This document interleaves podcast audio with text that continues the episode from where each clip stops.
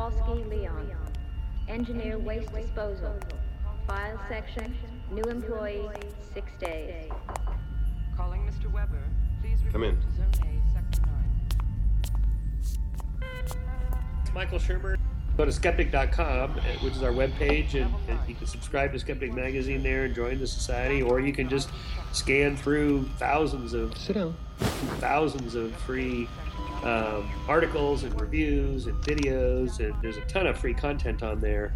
Uh, just please don't move. And um, we have eSkeptic, which is the free electronic version of the magazine. It comes out every Wednesday. And you know, we have a science salon that we put on once a month.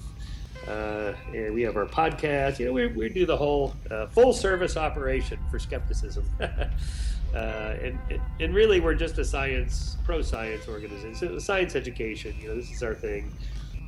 It's a test designed to provoke an emotional response. Shall we continue?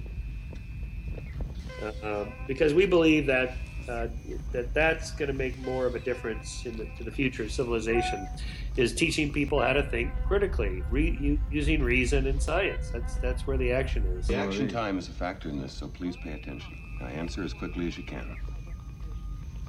Hi everybody, it's Michael Shermer now on uh, Apostasy Now. I want to be apostate. uh, it's a great show, and uh, and I hope you uh, enjoy it. We had a good conversation.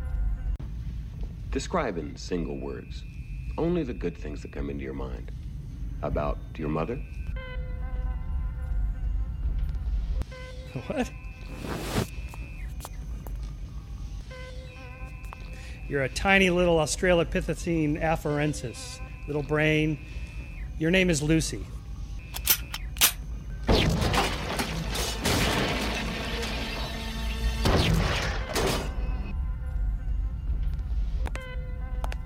All right, thanks, guys. I really appreciate it. You're doing good work. All, all this stuff, we're all just kind of chipping away, uh, and that's how we change the world. I said I appreciate that. I love your show. It's it's great. Check out your website. Your website is pretty cool.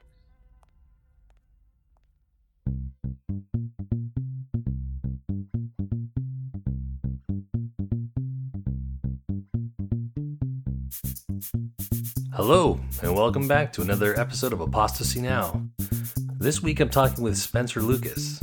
Uh, Spencer is an awesome guy. He's organized an entire conference based on his own desire to have one closer to home. Uh, he's an avid goer of conferences, so he's somebody who's tried to bring the best ideas from everywhere he goes. And we discuss a lot about what I experienced at the last year's non conference, a conference for non believers here in Ontario, Canada. Last year was in Kitchener. This year it's going to be in Niagara Falls. It's a great location. I got to tell him, man, he's, he's picked a great location for it. I've been there before. And uh, go to the website. Uh, just go to Google non-conference. You'll find everything you need there. It's in mid-August, so you definitely want to go and you know, look into where you might want to stay, what the ticket prices are, and get yourself set up as soon as possible. Check out if any of your friends going, if any of them want to go. I know I am really promoting it. I'm not paid to promote it, I swear. I went last year. I managed because uh, my situation was different to get VIP tickets. So the night before, I was able to meet a lot of the guests and really enjoy myself, you know, and, and I can't say enough about how positive it was. Hopefully, I'll be able to get some people I met last year onto the show and uh, they can talk a little bit about their experiences. But for this episode, this is Spencer Lucas talking about uh, a great deal of, of his thoughts and his ideas. I think he's a great thinker on his own, but he's also the organizer of the non conference. Uh, welcome to another episode of Apostasy Now.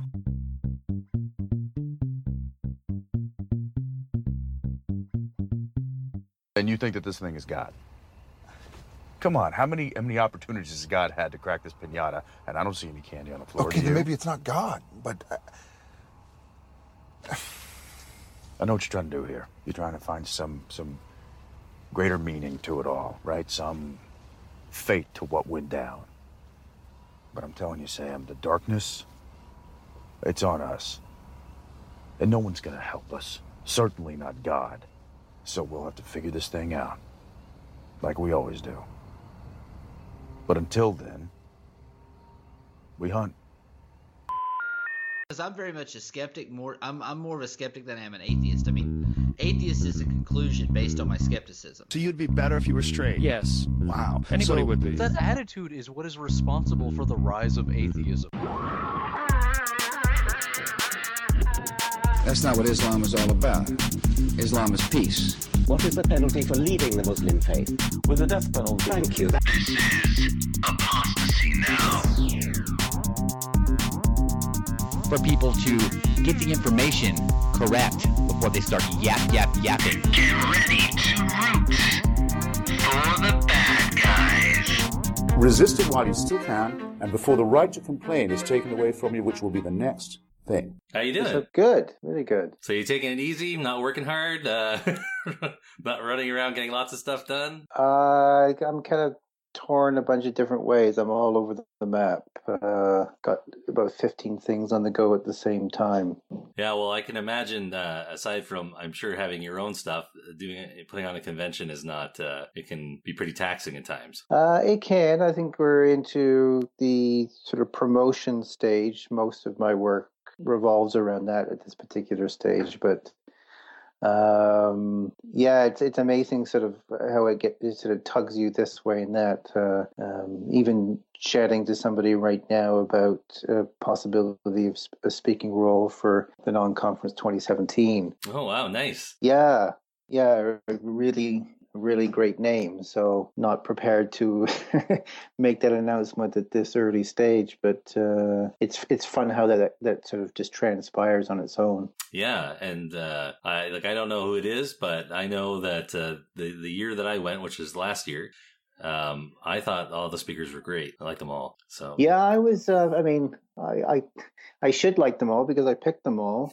uh, so it would be kind of maybe surprising if you were terribly disappointed. But I mean, not everybody um, I've heard uh, speak before. Um, certainly not in person. Um, and, and you never know how they're going to be on that night, and or how or even how they're received. That you might think that they're fantastic and that they had a great talk, but uh, it might have you know not sold the the audience. But I I was really uh, impressed with the feedback that we got during the last conference about the whole lineup. I think a lot of people were um, impressed that that Lawrence Krauss was the keynote, and that probably swayed a lot of people to attend. But once their foot was in the door, I think they were pretty pretty taken aback by the quality of, of talks from people that they may have never even heard of before. Yeah.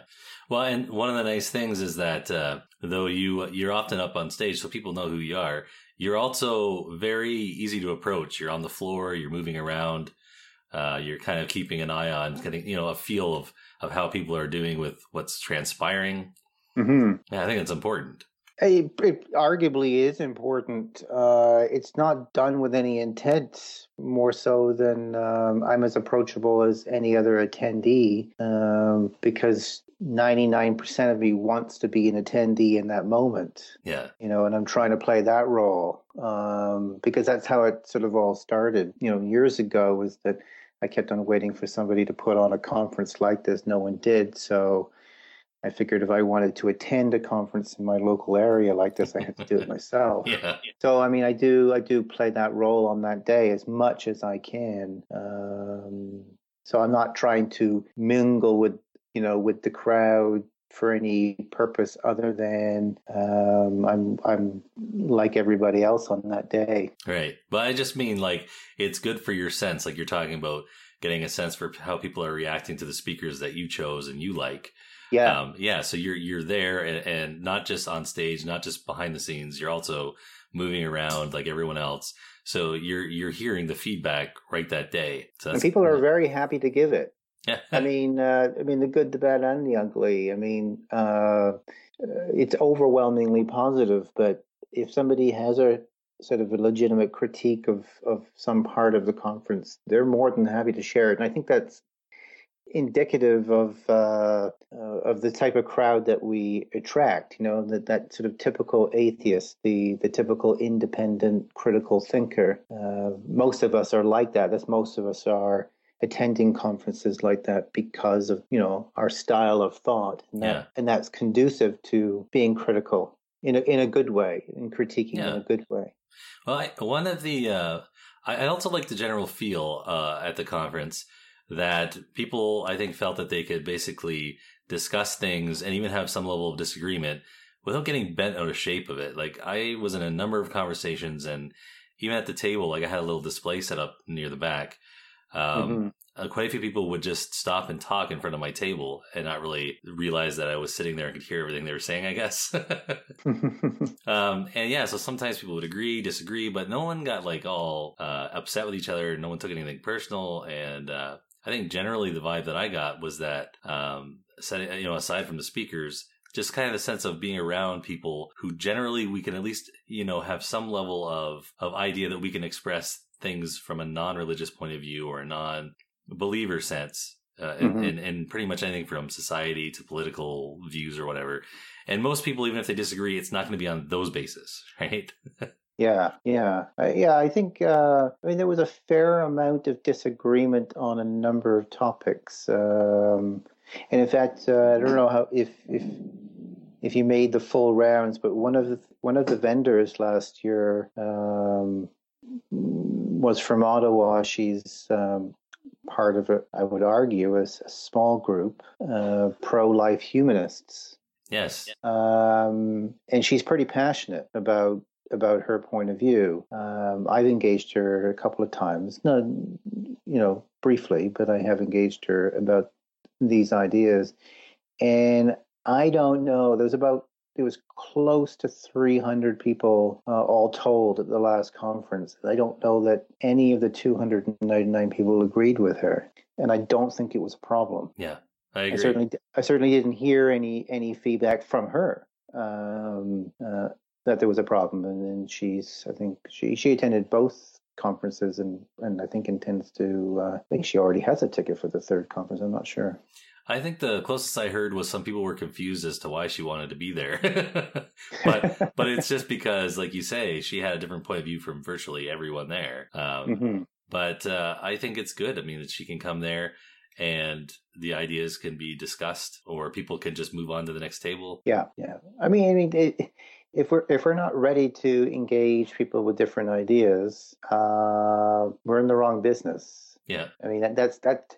Hopefully, that's why we've arrived at the conclusion of atheism. If we weren't sort of, um, you know, like myself, who was who's never a believer, um, you know, that's rare. Most non-believers were believers at one point, so they had to go through a process of moving away from their their um, supernatural belief system, and you know, arguably a lot of those people came through that process through skepticism. Right. I think some people kind of get there through different avenues, maybe sort of anti-authoritarianism. Yeah. Uh, I think so. Sort of come from it from a political angle, angle rather than, than an ideological, philosophical angle. But I think most of us um, were believers, um, and most of, of us got got there through some form of skepticism. So I think we wouldn't be good skeptics with a capital S if we uh, weren't engaging the pro-life humanists, even though most of us disagree with that with that stance. It's good because we kind of start, at least collectively, taking for granted that we're right. And when someone Mhm. like that's there, it can make us go back and reconsider. Like, okay, so uh, I'm not going to say that I'm wrong, but I should at least reconsider what led me to have the position I have. And that's always healthy for any particular view that you hold, uh, especially in when you're in the majority. It's always good to go back and, and kind of look at the, the mechanics of how you've arrived at this belief. Yeah, sometimes we we we get too comfortable because we haven't engaged that particular argument in a while. Sometimes we, not to belabor, uh, no pun intended. Uh, that really was no pun intended. Uh, you know, belabor the, the pro-life humanist stance, but um, uh, very often uh, like because mo- most atheists uh, take a, uh pro-choice position, and you do hear the argument that there is no um, non-religious argument for uh, to be sort of anti anti-abortion, uh, and then you have somebody who is is proving that statement wrong. I mean, here is a committed atheist who um, is very skeptical and and and uh, in line with um, uh, the typical atheist way of, of thinking, if there is a typical way of atheist thinking, but has a very uh, is, in an outlier on that position uh, in you know in that community, and um, I think it gives us pause to say, oh, it, well, okay, may, maybe there's a non-religious argument to be had. Let's listen to it. I, do, I like a lot of other people when they engage um, uh, the pro-life humanists uh, don't find the arguments convincing. That uh, at least they're not arguing it from the supernatural. Uh, I think sometimes we also take for granted the fact that even though, let's say, we're we're with hundred people and 99 of us are virtually guaranteed to be pro choice. Even mm-hmm. amongst that, there might be a contingent of people who are pro choice, but they still have a very negative kind of feeling about the whole topic, right? Whereas mm-hmm. a lot of people might be, um, they don't feel very emotionally invested in kind of the connotations of, of the whole process. So there's, there's a variety of, of aspects to it. It's not really just an on off issue. And like you say, we don't want to get like hung, uh, hunkered down in this one topic, but just as an example yeah. of how many things kind of work. Yeah, yeah, so, I, I, yeah, I th- yeah. I think it is an example of sometimes when we do talk within the communities, um, we're in such agreement over a number of important issues that we kind of forget that there can be challenges to that, uh, or or assumptions can be challenged. You know, and and, and I think it's Christine. I think she. I mean, um, sorry if I'm getting the the name wrong, but if she, if just her existence is sort of a challenge to the assumption that there are, are only um, religious arguments to be anti-abortion. So I think it it, it takes us uh, gives us pause to take a step back and and uh, and have good arguments coming back. We we better make sure that we have those arguments. Yeah. We're calling this the panel of Lance We got four great speakers talking about those different issues. Uh, to my far right, we have Christine Shellska. Christine is out in, yep, go ahead.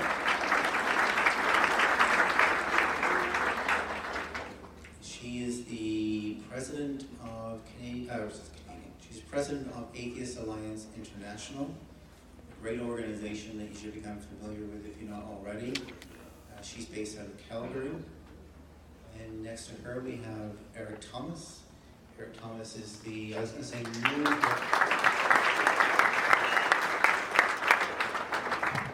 The new-ish president of Humanist Canada, uh, and he brings a vibrancy to that group. I think that uh, is amazing. Uh, next to him is not a relation, Doug Thomas.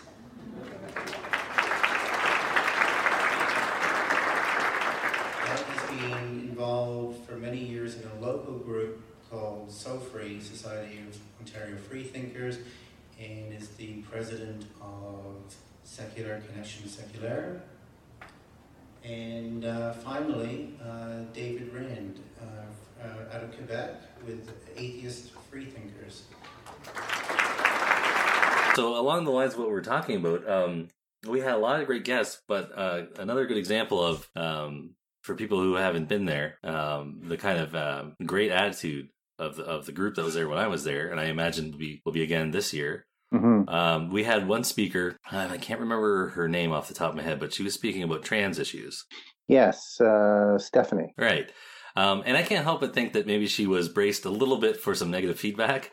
Um, but there was, I didn't, I don't remember any. You know, people just seemed to really want to hear what she had to say. They were looking to understand. Yeah, as far as I know, there was only one person that uh, had any significant problem with what she was saying or the ideas behind it um, and didn't really voice them the day of the conference, but voiced it online through social media in the subsequent days and weeks. And um, that individual was taken to task by almost every other person that attended the conference. So, uh, and, and in addition was sort of called out saying you had an opportunity to engage those ideas honestly on the day of the conference doing it sort of uh, behind your computer screen days and weeks after is yeah. uh, perhaps not the most effective way you could have pursued that. So, And it, al- it also matters a lot on how you do it. Like if you're criti- criticizing a speaker um, because of maybe the technical presentation, because you think they might be able to do it better, like productive criticism in some way, Mhm. uh, is a lot different than just uh, I think it was crap, you know, type of attitude. like, what is anyone supposed to do with this? Yeah, yeah, but uh, as much as we had some diversity of of talks and vendors, etc., I think this year is lining up to be the most diverse lineup um, that we've had so far. And I'm pretty excited about that. I mean, for instance, uh, I don't know if I, irony is the right word, but um, the juxtaposition of um, our keynote is not an atheist. Oh, really? Uh, yeah, I mean, Ma- Maajid Nawaz is. Um, oh, that's right. Yeah, that's right. He's, he's a Muslim. Um, sometimes he gets, sometimes he gets, well, he gets labeled with a lot of horrible things, um, and they can't all be true, right? Right. because they're they're mutually exclusive. But um, some have accused him of being a, a, a closet atheist. Um, I just I just don't see that being true. I mean, I could imagine a scenario where he's moving philosophically toward atheism. Uh, Right. um, but I'm fairly confident that he's not there yet. I don't, I don't, I don't think there's any real value in him if he's actually uh, made that shift to being an atheist. I think, I think he would be okay with declaring Right. that position. I don't think it weakens his um, arguments. Arguments are arguments. You don't, you don't. I mean, I- some people have argued that um, he has the credibility to um, argue these things because he's a believer. Um, I don't think you have to be um, because they're ideas, right? And you fight ideas with ideas. Right. And saying stuff like saying, I think secretly this person is an atheist. It's kind of like when they said, uh, is in the sense that it's useless. It's a useless kind of assertion. It's Mhm. just as useless as when people said, "I think Obama is a Muslim." Right? Yes. Like, Yeah. what what are we supposed to do? We can't read people's minds, and like, if we're not going to take them at their word about something like that, then really you're expecting us to consider them liars outright. Yeah, I think it's more likely that Obama is a is an atheist and is not ready to declare it than Maajid, um, because in the states you probably won't get elected as an atheist. I, I do believe that, that Obama is more than likely a, a very liberal Christian, but uh, um, you know, if he for some reason it turned out he was an atheist, you could see. Well, I mean, most American politicians uh, who are non-believers don't declare their non-belief Yeah. For political reasons. Yeah, it's much more. Uh, it's much makes much better sense to address topics than to go after the person, right? That's the old ad hominem, Yeah. right? Yeah, so if if you know you're going to listen to Maajid uh, this year as the keynote, and you disagree with some of the things that he says, then you know what good is it to go? Well, then I secretly, I think secretly he's this or that. Just I don't, I don't get that kind of that kind of reasoning.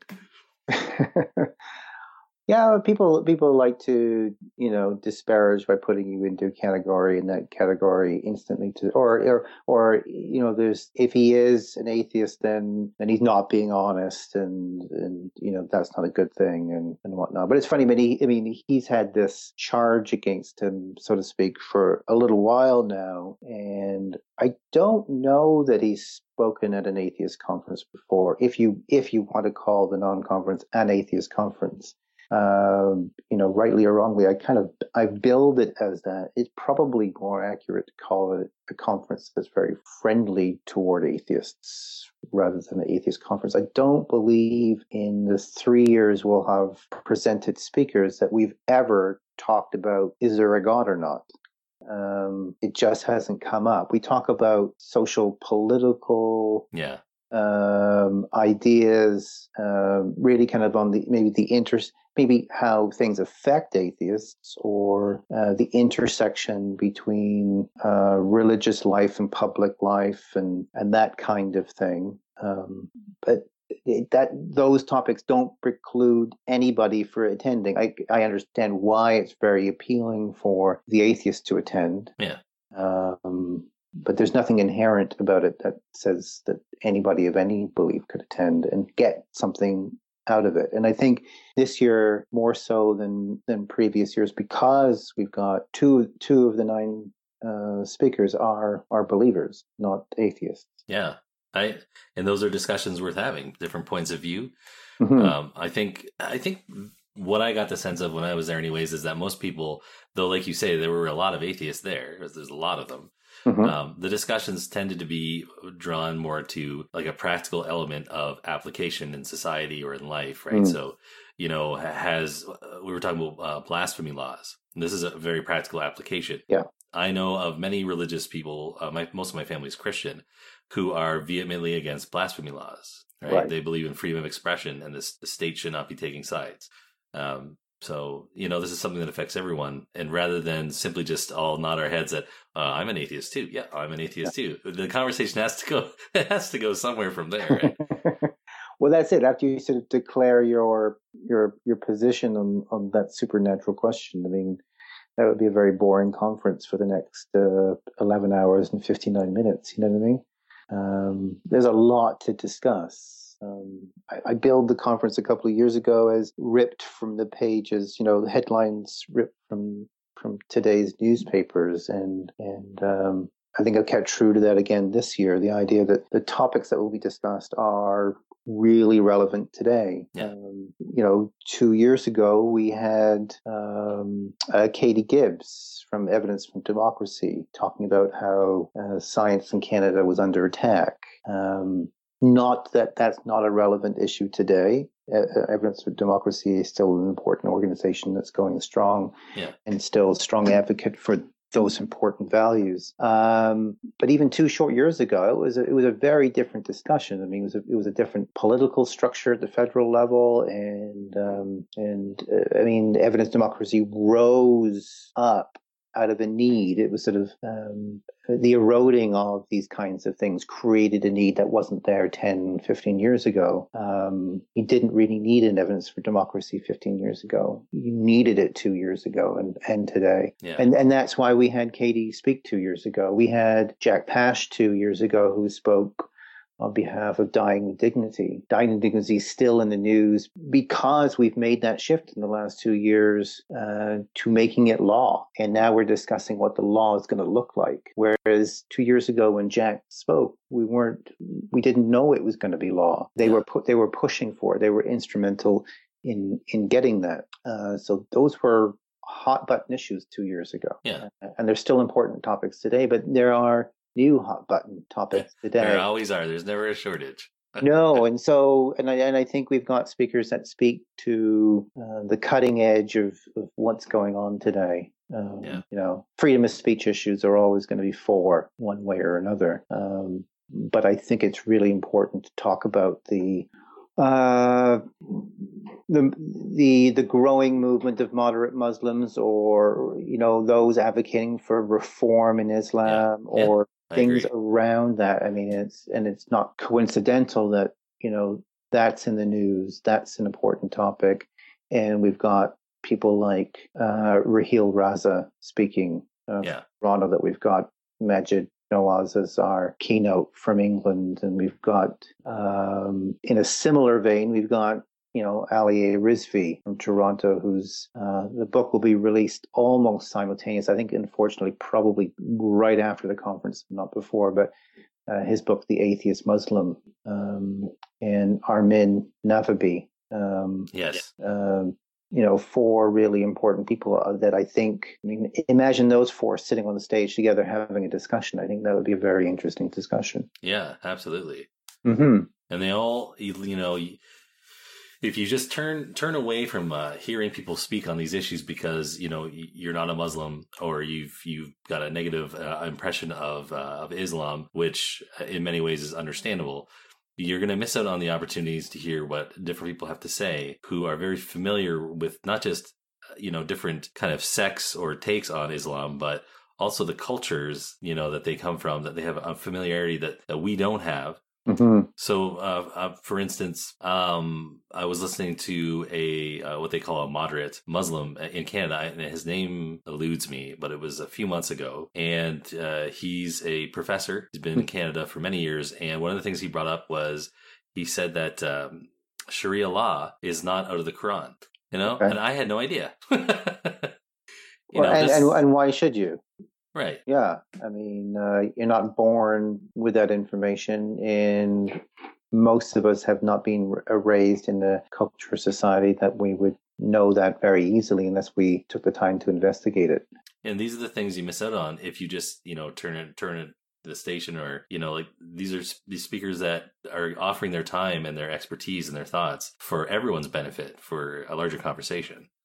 And to- to make things more confusing, because I mean, most of us in the West, oh, maybe I hate using that term, but let- let- let's let's talk about what we know. Most of us in Canada and Ontario, and that's where you know that's where we're based. Um, unless you're a Muslim yourself, uh, you you don't know the ins and outs of Islam or or the various cultures that uh, people may be coming from that, that believe in that way. Um, there's there's a lot of ignorance around it but and then to you know add confusion to that ignorance you have popular voices that are giving misinformation about muslims and about islam uh, obviously it's not very helpful when you're giving out misinformation you've got people like cj werleman and reza aslan and Yeah. And um, I can't think of the third name of them. But uh, you know, people like that that are uh, you know whether it's whether it's unintentional or intentional, and to some degree it appears to be some intentionality behind some of that confusion. Um, it, it does it doesn't advance anybody's cause, whether you're whether you're Muslim, whether you're atheist or otherwise. Right. Uh, yeah, I agree. Good information is key, no matter what your political stripe is. I would I would imagine. I would hope. And uh, you know, when I went there, there's a number of there's quite a few people I added to my friends list on Facebook just from. Uh, well, of course, I, you know, I've gotten some as a podcaster. I actually met some of your guests, and I have had them on the show. Mhm. Um, Ar- Ar- Armin is one of them. Um, I had Mr. Deity, who man, he was so friendly. Um, and he was so gracious. He just came right on the show. We had a great time. Yeah, he's super friendly, much more friendly than the character he plays. Yes. Much Well- more friendly than the Old Testament God. Uh, Mr. Deity is friendly in the sense of a narcissist. um, Yeah, but yeah, yeah, you know, uh, if people uh, if they if they haven't come before, uh, I guarantee you, you just circulate a little bit. You're going to be adding some people at least to your to your friends list. People with common interests that go, uh, I think, a little bit beyond the non-believer thing as to what you like to do and what kind of interest areas you're in. Um, one of the things that uh, if I am able to make it today, if my own personal issues uh, work out, or uh, sorry, to make it this year, Mhm. um, then I'll be interested in in kind of getting kind of feel from humanists, uh, the various kinds of people that identify that way, and seeing uh, you know, kind of what's going on in their their neck of the woods and what their their thoughts are on that. And that's kind of stuff that you do just sitting at tables or or waiting for the next speaker. Yeah, I really enjoy that. Yeah, some of those in between. I mean, everybody comes for the speakers, right? Yes. But uh, obviously, or uh, and logically, that makes sense. But um, yeah, that 15 minutes, say, between one speaker and the next, or or uh, the walks in the hallway, or or over dinner or lunch or whatever. I mean, those conversations that you that you have um, are are as fun and, and important is the some of some of the talks that are that are happening. And I know, like my friend Scott from uh, Peterborough, he you know he mentioned you know attending the conference is you know, and I'm sure he's attending the conference because he's he's liking the lineup, but he knows he's going to see people that he'll only ever see at the annual conference. Yeah. You know, they're they, they're from all over. Um, all over, mostly all, all over Ontario, but there are people from Quebec, Kentucky, uh, Ohio. Um, we had people from New York um, last year. We had people from Saskatchewan and I think BC, Alberta last year. Um, but even people from all over Ontario that you're you're not going to see on a regular basis in Peterborough, in Ontario. Um, but you you can almost guarantee that you're going to see those familiar faces again Yeah, uh, every year at the non-conference, right? the smiling faces. Yeah, yeah. Especially if you're maybe from a smaller community. Yeah. Uh, you might have a small atheist group in your community that you meet up sporadically. Uh, you see the same faces over and over again, and that's cool. But uh, um, there's something. I, I think my journey into sort of activism. Um, you know, we're on a podcast. I think it started kind of with a podcast. It started with uh, the Skeptic's Guide to the Universe. Yes, there's a lot that came from that. Yeah. Yeah, and I and I really got into them five six years ago or so, and they sold me on going to TAM, the amazing meeting in Las Vegas. Um, and I attended. I think it was TAM 8. I think they're on like TAM 13 or 14 now, but um, and there was something about, I mean, I'm a lifelong atheist, and then, you know, most of my family is, and not most of my friends aren't, though. I mean, your friends are your friends, and you don't pick them because they're atheists. You pick them because you work with them, you have mutual interests or whatever. Um, and so my friends were all over as far as their belief or non-belief went. And so going going to TAM, and it was a particularly big year. It might have peaked the year that I was there. We had, I think had 1,200 people that attended that particular conference, and there was something about walking into a room where you're walking into a room of over a thousand atheists. Uh, um, and for the first time in my life, I'm going, is this what it feels like for a religious person walking into a big church where they know by virtue of the space that you're in that you're you're of like mind on on certain important issues that you're um, among your community so to speak. And it was it was actually I was surprised on how palpable that feeling was for me. Um, and I, I, won't call it a religious experience, but it was a it was an emotional experience. It was a it was a, a nice feeling. It was it was a cool feeling to speak to somebody that you've never met, that you will never meet again, and bring up uh, the latest book that you're reading by Sam Harris and A, you don't have to explain to them who Sam Harris is. And they've probably read the same book and you can have a nice discussion about it. So you don't have to have this huge preamble to every conversation that you have, like, oh, you don't know who Sam Harris? Well, this is who Sam Harris. He's written this kind of book, blah blah blah. He discusses these. There's a common language there that was very uh, freeing. The only difference is that at no point is there going to be coordinated singing for everyone.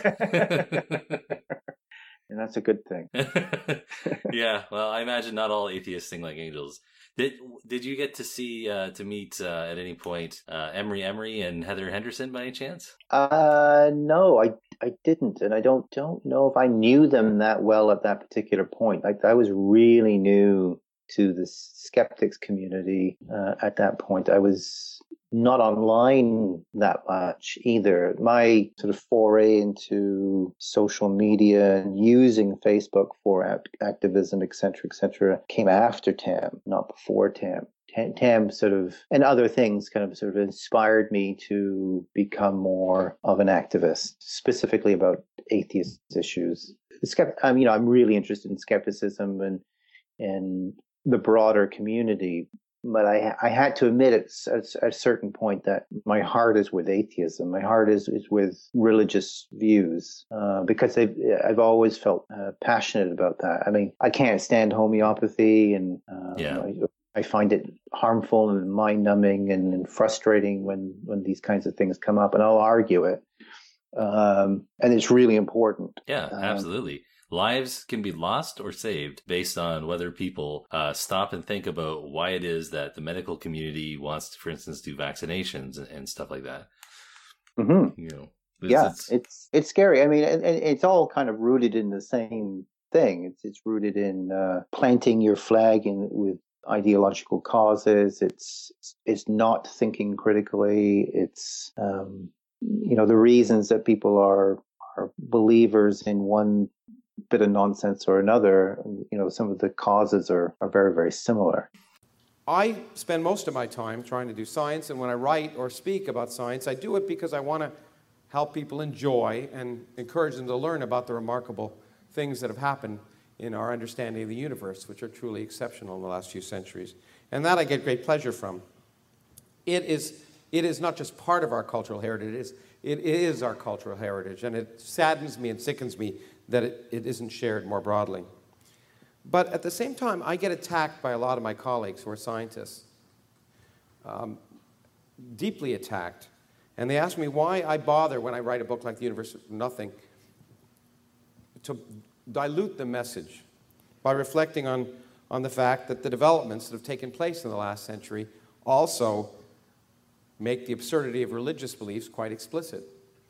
And they argue, you know, look, is, should we risk alienating all these people who are already anti science? At the time, there's, there's too, already too much fear of science and, and antagonism towards science. Should we risk alienating these people by ridiculing them? Shouldn't we better just shut up. Especially if we, if we shut up, can't we build a common ground with religious groups uh, towards the goal of creating a better, more equitable world?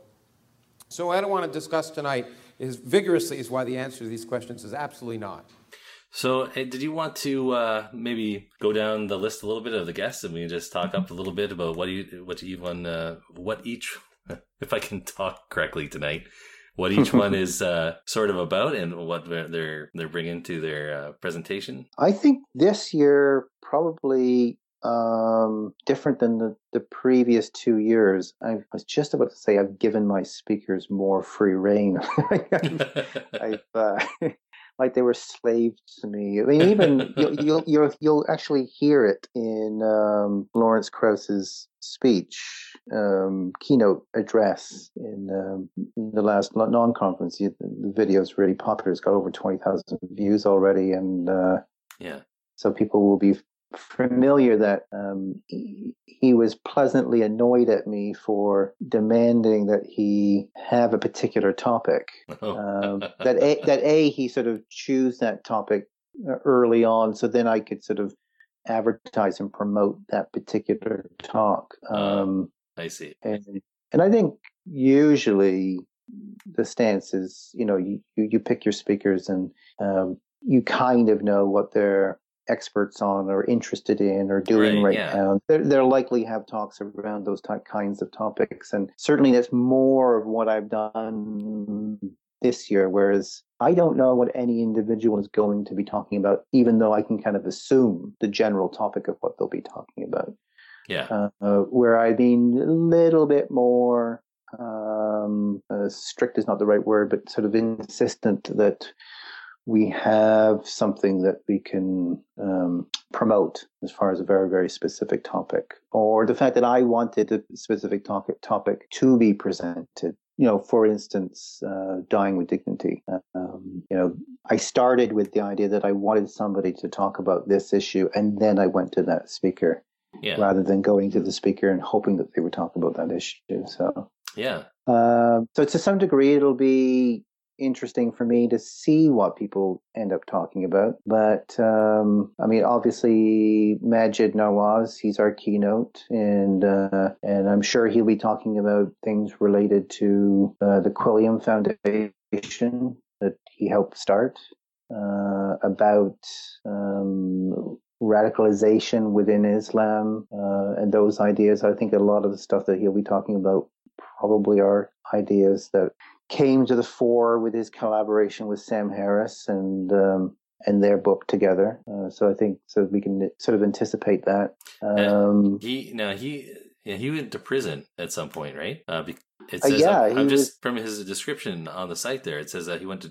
prison for almost five years in Egypt. I think. Yeah, I think it was sort of 2001 to two. Yeah, I was in a, in an Egyptian prison for five years in the early 2000s. Yeah. Um, he's led a very interesting life. I mean, if, if you know nothing else, I mean, forget the book, forget the collaboration with Sam Harris, um, forget all that stuff. I mean, just from a, a biographical point of view, what an interesting person. Yeah. Why wouldn't you want to hear whatever he has to say, uh, whether you agree with him or not, whether you're a person who finds these particular topics important or not? Uh, why? I mean, that, that was one of the things that sort of struck me about Ayaan Hirsi Ali when I read her book Infidel when it first came out. um, forget the wonderful ideas that she was expressing, or or the, or sometimes the controversial ideas that she was expressing. Forget all of that. Yeah. What a fascinating individual! What a traje- trajectory her life took from Somalia to the Parliament of Denmark to America to all points in between. I mean, then she has a Canadian connection too. She was to be married off to a guy from Toronto, I believe. She never made it. She never made it. I mean, that's why she sort of became a refugee in in Yeah. Europe. But uh, I mean, just from a, a biographical point of view, people like uh, Ayaan Hirsi Ali and uh, Maajid Nawaz fascinate me. It's it's also ridiculous from that point of view too that he, he went to prison for five years because he had an association. So in other words, because of his conscience, and then that people would say that he's secretly an atheist. Like I'm pretty sure a guy who's going to prison, you know, over his hmm. beliefs is willing to come up front and tell you straight up. Yeah, he's obviously not being shy No. and, and, and sort of uh, keeping all his ideas very quiet. yeah, I mean, obviously he's he's he's always had a sort of a, a political angle to him, um, whether he was more of a radical or now a reformer. I mean, there's a, the commonality between those two very different positions is uh, uh, being vocal and being political. So, and then you've got, uh, now I have no idea how to pronounce the name properly. I'm going to take a guess. Uh, Nada, or is it Nada? I believe it's Neda, or at least she's never corrected me on it. Uh, Topaloski. Yes. Um, she's originally from the Ukraine, but she's she's been in Montreal for some time, and one of the leaders of Femen uh, there. Uh, very outspoken. You'll see lots of articles about her through CBC and, and whatnot, through print media and television media, etc. Um, I've chatted with her personally on a number of different occasions, and she is a tremendously engaging uh, woman. I'm really excited to have her at the conference. Uh, I think she's going to bring a, a, a, different element to what we've had before. Um, Just even her description, again, she sounds like she has some very interesting life experiences. Mhm. Uh, she's a leader at. She was a leader. Its leader was okay. Hold on, what does it say here? Um, causes. Its leader was R L Y uh, rally. Really, I'm not sure what that means. Mhm. Speaking at a Copenhagen caf- a Copenhagen cafe when the cafe was attacked by a gunman. Now I don't know if that means that she was there or someone from her group, but hmm Yeah, I mean, she's she's being. I mean, that that that's Femen, right? They're in the thick of it. I mean, and sometimes they kind of created the thick of it. too. uh, but I mean, you know, that's sort of by design, and um, uh, certainly not a political movement for the shy. right. Um, and and and and putting them in themselves in in danger's way. I mean, people can get quite aggressive with uh, with these women. Um, they are roughly handled. Um, people take great offense. Okay. Well, yeah, it says stuff here about sometimes they're nude and, uh, like you say, they're not shy. They're very forward. So some people uh, probably, yeah, respond very negatively to that. Yeah, and I think of the the, feed, the early feedback that I've um, got to this particular point um, of all the speakers that I have. Um, not that she's not that Netta and, and her organization are causing the most controversy, I wouldn't I wouldn't call, phrase it. It's not a great way of phrasing it, but certainly there are there are people who are not in agreement with the tactics of Femen, Femen, I should say. Yeah. Um, that they agree maybe with the cause, with the ideology, or some of the ideology, or the core ideology, but um, it's not the right tactic. And I'm like, regardless of my personal opinion on on their tactics, my default position, um, like somebody said to me today that um, they prefer uh, Dan Barker, if you know Dan Barker. Yeah. Ex evangelical preacher from the States, now um, uh, co leader of uh, FFRF, the Freedom from Religious Foundation, one of the largest uh, so called atheist organizations in the United States. So, kind of gone from one end of the spectrum to the other. Uh, somebody was saying today that they pref- really like his style and they, they find that um, more convincing than say somebody like uh, Richard Dawkins. And I said, well, that's that's fantastic, um, but that doesn't really mean anything because you're just saying that this individual speaks to you as an individual. Right. Yeah. It doesn't- It doesn't say anything about uh, the quality of their rhetoric Right. or or uh, anything else other than that individual resonates with you for whatever reason. Um, but you're an individual, and the person right next door to you, who is a different personality, who has a different way of thinking, that that person may not uh, resonate with them at all. Um, so you need different voices. You know, you you need different organizations. You need, you know, the tone of the American um, Humanist Association, and then you need the other tone of um, uh, American atheists. They those organizations have different personalities uh, and speak to different individuals, and that's fantastic. And the style of, of Richard Dawkins does speak to a lot of people. Yeah. And the style of perhaps a different style of Dan Barker speak to a different. Um, uh, I imagine somewhat overlapping, but also different, uh, slightly different demographic, and that's important. Yeah, variety of, of presentation and Yeah. uh, that's that's great. Why why would you want? Do you want us to clone uh, either Dan Barker ten times and have them all give a similar, or ten clones of Richard Dawkins, or would you rather have different speakers all lined up and uh, listen to each one present their own way? Yeah, I mean, there, but there is this sort of underlying assumption that there's the right way to do Yes. atheism.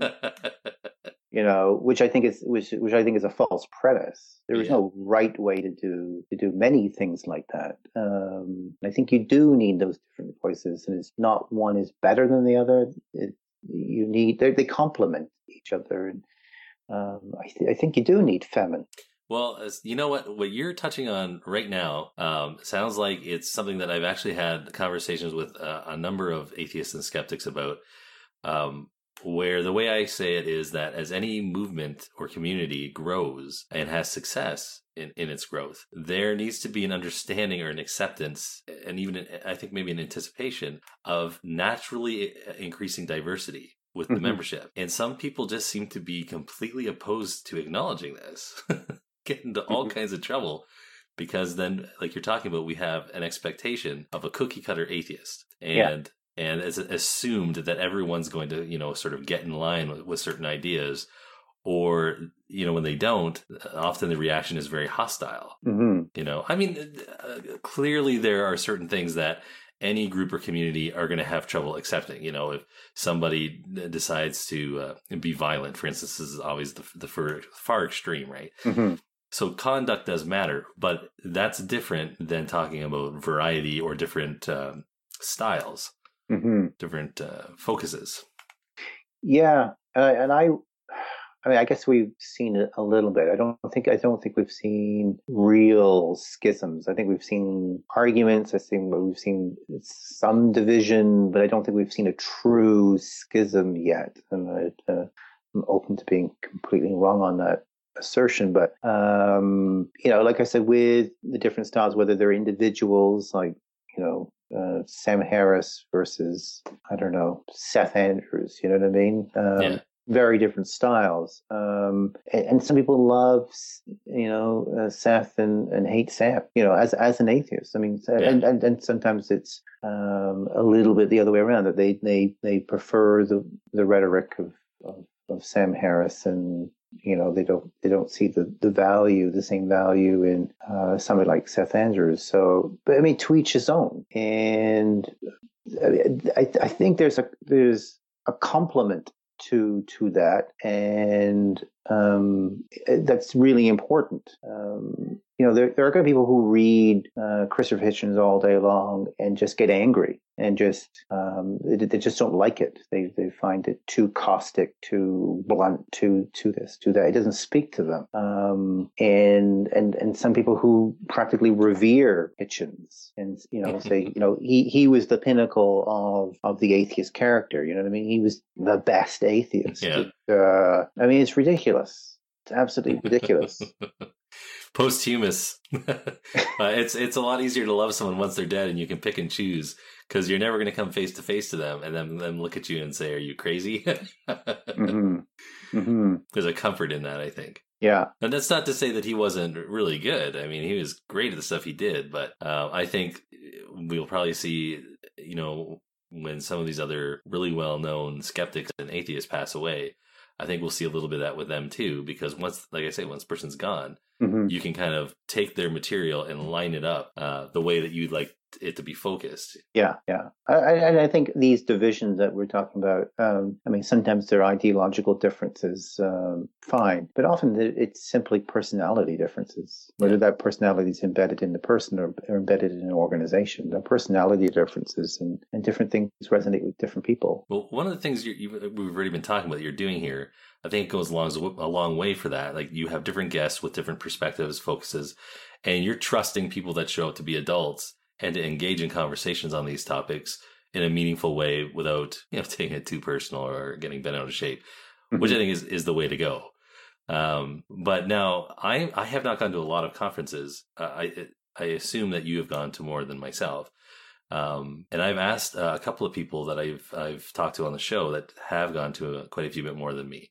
Have you uh, gone to any uh, conferences where, like, a formal kind of Oxford style, the moderator debate uh, Hmm. are lined up? Have, have I gone to? The, no, I haven't.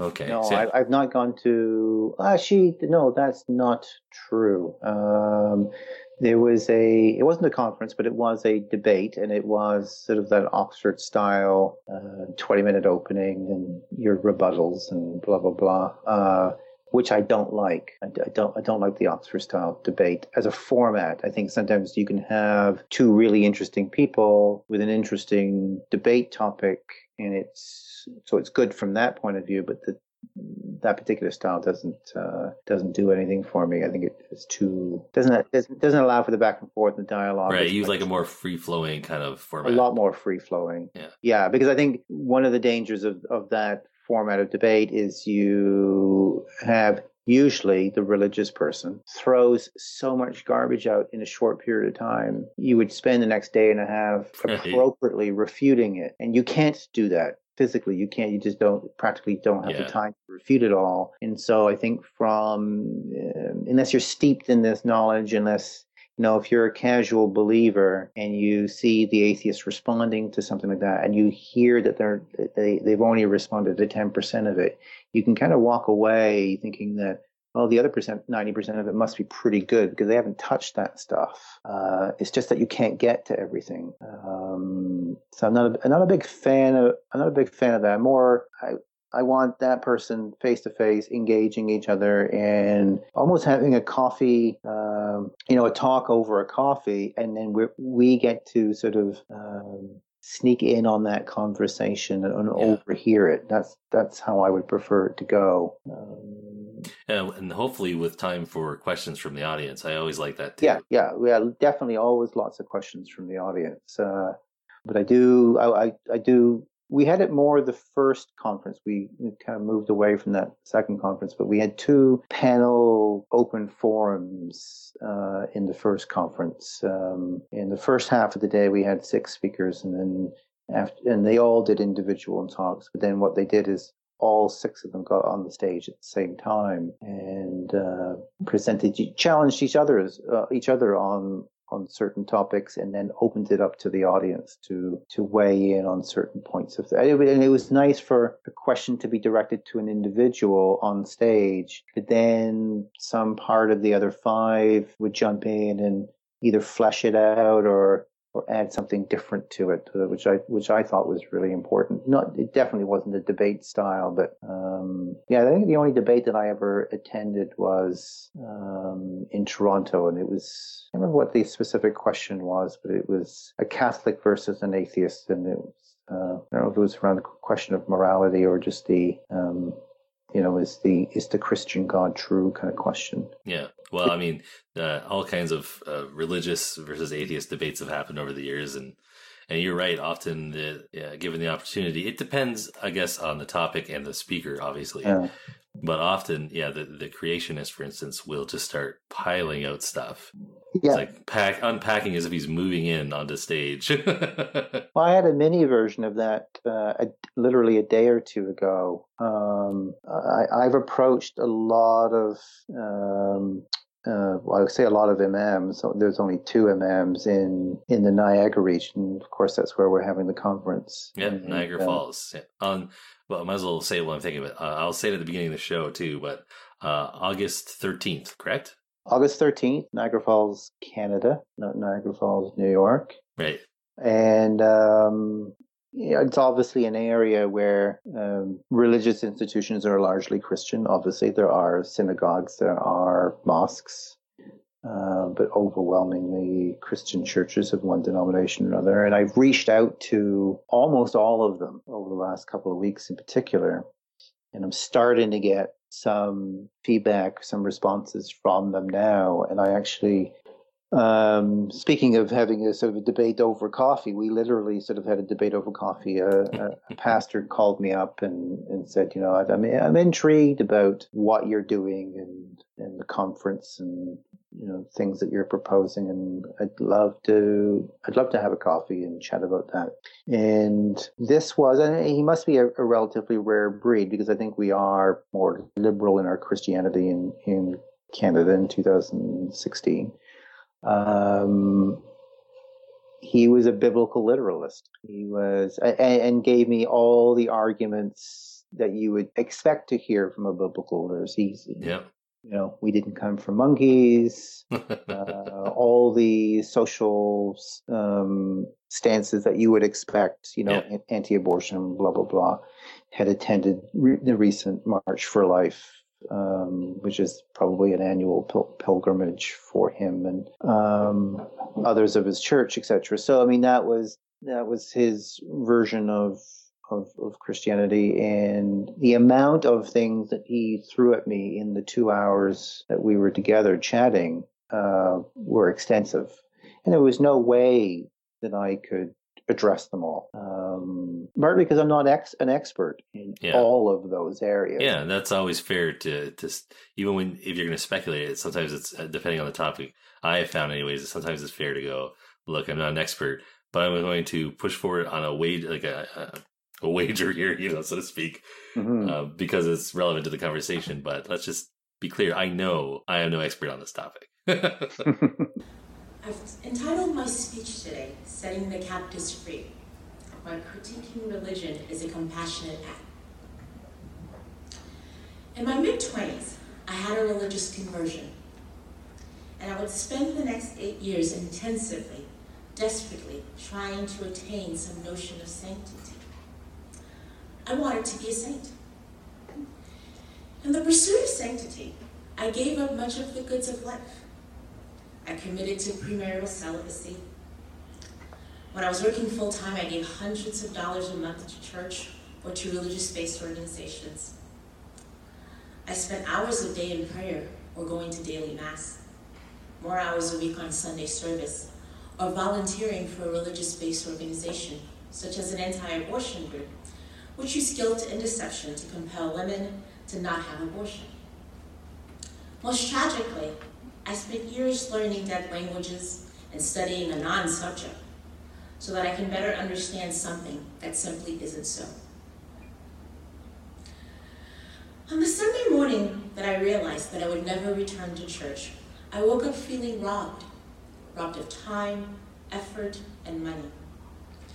Most distressingly for me was the acknowledgement of how my mind had received and assented to notions that were just obviously mad.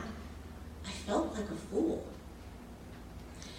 And it would occur to me soon after that while I had been a passionate and vocal fool for Christ, I had rarely met an equally passionate and vocal non believer who challenged me on the demonstrably false and irrational notions which formed my worldview. Yeah, to me, eh, uh, I mean, we, we could have gotten into a discussion about the existence of God, and, and we did sort of talk about that a little bit. Uh, but I was more interested in in um, sort of taking a step back from that and talking about what we value as far as uh, like, do you value skepticism? Do you value facts? Do you value um, uncertainty? You know, we did get into those topics. Yeah. Uh, I think those are a less controversial topics. People tend not to get their backs up immediately when you have those. Uh, if you talk about abortion, if you talk about evolution, uh, he said a number of times in that conversation, "I am a hundred percent sure that a God exists, that evolution is not true, uh, that abortion is wrong." Like a hun- I said, okay, when you say hundred percent, you mean that's what you believe, or like you're ninety nine percent sure. You know, like you're really leaning heavily to that. And he's, he was unequivocal, unequivocal about uh, how steadfast he was in that belief, how certain. I should say he was in that belief. There was no openness to new information. If if if he was presented with new information that would absolutely undermine and contradict everything that he believed, he would just throw all that under the category of it must be wrong. Yeah. Well, once you start down that path of things possibly aren't the way you believe, Yeah. then who knows what'll happen, right? Yeah. Well, and it's- I, it's- yeah, I, it's- I remember from my background too uh, that we were taught to specifically not open our minds to potential questions Mhm. uh, of that nature. Mhm. Well, my um, sort of desktop image, my background image on my um, on my iPad is that famous old painting of uh, Doubting Thomas. Yep. you know, where he's poking the finger into the into the side of of, of Jesus, and um, you know, a lot of people look at that superficially and say, "Oh, well, you you you probably are a believer. You have a, a nice old painting of Jesus." And Yep. no, to me, that, that that's the a painting that represents skepticism. Yeah. You know what I and, mean? yeah, and, and Thomas was not an atheist, but he was definitely in the story a skeptic. Well, he was yeah. he was given empirical evidence that Jesus had come back. yeah, yeah, and and had survived, uh, you know, the torture of, of crucifixion, crucifixion, and Yeah. uh, um, yeah, and it's it's it's sort of what you value and what you're comfortable with, and and how you go about things, more more so than what you believe in some respects. So.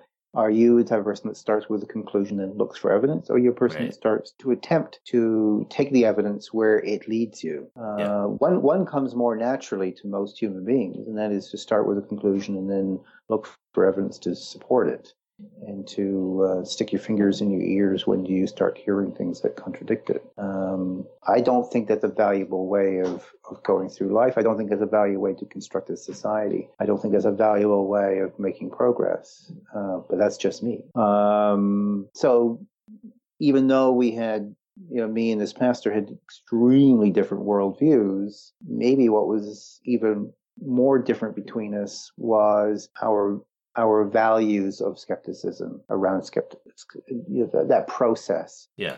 of whether we're going to start with a conclusion or start with evidence. Um, yeah. Well, one of the things too about uh, you know if you've got uh, one of my thoughts on this anyway, you've got two guys up on stage. We mentioned Hitchens earlier. He was really known for his debates on Mhm. many different formats. Uh, one of the things that I find interesting is I think most people assume that because he referred to religious people as his enemy, Mhm. people would be like, "Well, we're opponents." He's like, "Oh no, no, no, we're you're my enemy." Um, what a lot of people don't realize is that most of the people that you see on stage with him debating, he was off stage on very good terms with them. hmm Um, and uh, actually, there's a book that's come out called The Faith of Hitchens, and it was one of the guys he debated near the end of his life when he was already getting close to dying. Now, the book itself, I'm I haven't read it, and it sounds like it's a, a kind of a poor taste for a book. Mhm. But one of the things that he says, and as far as I know, is true. Um, Hitchens went on a trip with him and some fam- some of his family members, and this is a Christian he debated with. So you know, if this is true, he not only debated and crushed this man in a debate, Yeah. but then spent time with him and his family on very good terms. And I think that more of us should learn to be able to do that. You know, where we can have the uh, the disagreement, but then just like cool off, right? Don't don't let it become your life about hating the person or whatever. No, it's it's it's it really. I mean, sometimes people hold ideas that are harmful, and and obviously, as much as you're you're just trying to be a good skeptic, and you're and you're taking a philosophical approach, and you value reason and evidence and facts and so on, um, and you can be kind of dispassionate about that, and really, really, really disagree fundamentally with your opponent or your um, the person that you're talking to and you know finish that conversation and have a perfectly reasonable interaction with them uh, in a completely different way afterwards. Uh, there's something different about somebody that's that is actively uh, propagating harmful ideas. Because i mean you do that you want to stop. You know there is an impulse to say uh, don't do that. Um, you know that that's harmful to society that's harmful to these particular individuals or or whatever. Uh, like don't do that. Uh, i think i think i would have a hard time being friendly with somebody that was actively pursuing things that were definitively causing harm. Um i like i've had many friends who were believers in in, in in some kind of religion, uh, very different kinds of religions, and a non-issue, an absolutely non-issue. Um, but they weren't pursuing ideas that were definitively harmful to other people. Right. Um, and, I, and I think that's that's a difference. Yeah, it's just, um, yeah. The I don't know if we can really explain it any better than that. it's just, Mhm. you know, if, if you get, uh, uh, well, the example a lot of people will know from recently where there's a really unfortunate, we'll call it unfortunate series of events is when Richard Dawkins got uninvited to an event in New York. And then later there was all kinds of stuff going on. He was re-invited, and then all kinds of people were speculating on what had happened and why. Mhm. Um, you know, and I'm not sure exactly how they've decided to handle this going forward and what corrections they've made. But what I would have thought is after the mistakes are made and and after all the bad publicity of people arguing and fighting over this has started, perhaps a good solution would be to take, uh, like you say, not necessarily uh, a really formal sense, but take Richard Dawkins and one of his detractors who's willing to have a civil conversation despite they disagree, sit them on stage and let them have this disagreement because it allows the audience often to because they're not the ones arguing it allows them to step back and listen to the arguments go back and forth and kind of strips the taboo away from the topics Mhm. you know it, it demystifies them a little bit Yeah, there's again. I'm I'm picking the speakers, yep so um, I have full control over that. yeah And obviously, the assumption is I, I'm picking people who I, I feel are worthy of listening to. yes There's not a single person on in the lineup that I agree with about everything. There just Right. isn't, and it would be weird if that was the case. Um, there are people that I'm, I'm more closely aligned to, like for instance, Ali Rizvi. There are very few things that Ali Rizvi asserts that I disagree with. Maybe more so than than most. okay Uh, but um, I don't agree with him on everything. right And I think it would be weird if I did. Um, and Maajid, Maajid is the keynote. Um, there's lots. I mean, I, I don't agree with his his his, his overall worldview if he if he is indeed a, a believing Muslim. Um, well just to be clear like i i'm i don't think you're a saint but but i've seen your style up up in person and the way you organize um, and I, I think that the reason this is, became such an issue is not just because Richard Dawkins' name was attached to it, but Mhm. specifically because for some reason they decided to not talk to him first. So even if something happened where you felt like, ooh, you know, this is really going to cause a problem and I need to make a decision, I'm sure at least, you know, knowing you, you would at least think I should probably talk to the person first before anything goes public. yeah. Yeah. Yeah, and and that's that's the benefit that I have of not running a conference by committee. There are pros and cons to running a conference as a not necessarily a large organization, but by committee. And um, you know, you can share responsibilities. You have people who are sort of sort of experts in different aspects of running a conference, et cetera, et cetera. There's, uh, you share the workload, all Yeah. you know, share the decision making. I mean, there's there's many benefits to that, but um, uh, there's a cost to it as well. And I'm completely responsible for the people that I've invited, and I would be completely responsible for addressing any issue that that came up um, at any stage, whether it be leading up to a conference, the day of the conference, or any repercussions afterwards. I mean, um, I would take care of that. Yeah, that being said, uh, that being said, though, I mean, like, I didn't agree with everything that every speaker had was about from last year, Mhm. and I enjoyed, I enjoed every speaker. So, Mhm. you know, if you don't, if you don't go with a chip on your shoulder, no one's going to knock it off. Yeah, if you don't put it there for somebody to knock off, yeah, Right. it's hard to knock off. Yeah, I think I don't know if it's keeping an open mind or not being. I don't know what it is, but uh, or, just being sort of dogmatic about one aspect of something. I don't. I don't quite know what the problem is sometimes, but uh, yeah, I. Th- I don't know if it's sort of starting with it's okay to disagree. Yeah. Uh, it's okay not to like everybody. Um, Right. Yeah, you don't you don't want to be specifically inviting people who are um, jerks. You know, I'm not, I'm not putting anybody under that category, but I mean, if you have somebody, there are individuals in this world who are unpleasant. yes, Uh, there are. Yes, that's and, true. and you don't necessarily want all of them to be speaking at your conference. Uh, um, this year's keynote is John Doe. His topic: Why non-believers are scumbags. Yeah. Yeah. Probably won't go over well. probably not inviting John Doe to that one, but uh, yeah, but again, it's it's sort of that.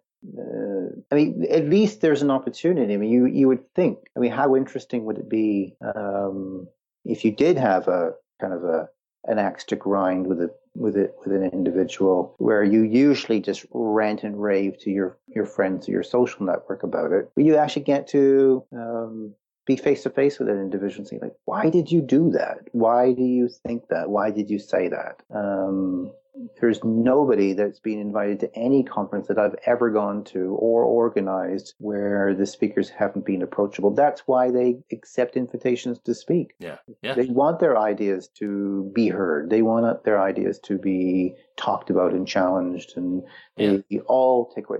There's no conference I've ever been to where a speaker says, yeah, I'll speak, but I'm not taking a Q&A. You know, usually it's the other way around. I, they're like, you know, can I keep my speech shorter and we'll do a longer Q and A? Right. Yeah. uh, Exactly. Yeah. So what a, what what an opportunity if you disagree. I mean, in fact, uh, I have a friend, uh, acquaintance slash Facebook friend in um, just outside of North Bay or south of North Bay in in Huntsville. Um, who is a bit, bit of a biblical literalist, but he loves engaging in these ideas, and he's going to be attending the conference. Oh, and awesome. I, yeah, and I believe that he's going to be attending in, uh, again, no pun intended, but in good faith. uh, and, I'm- and I'm sure he'll be extremely respectful, but I'm sure he'll be a bit challenging uh, at times, as as I hope everybody is. Yeah. Um, but yeah, fantastic, great, bring it on. Yeah, I mean, and if if you're meeting people there, and for some reason, I, I I just imagine I this didn't happen to me. There were some people who agreed or disagreed on various things. It was all very friendly, uh, even if some people had a little bit of passion. I, I think we just all kind of know like.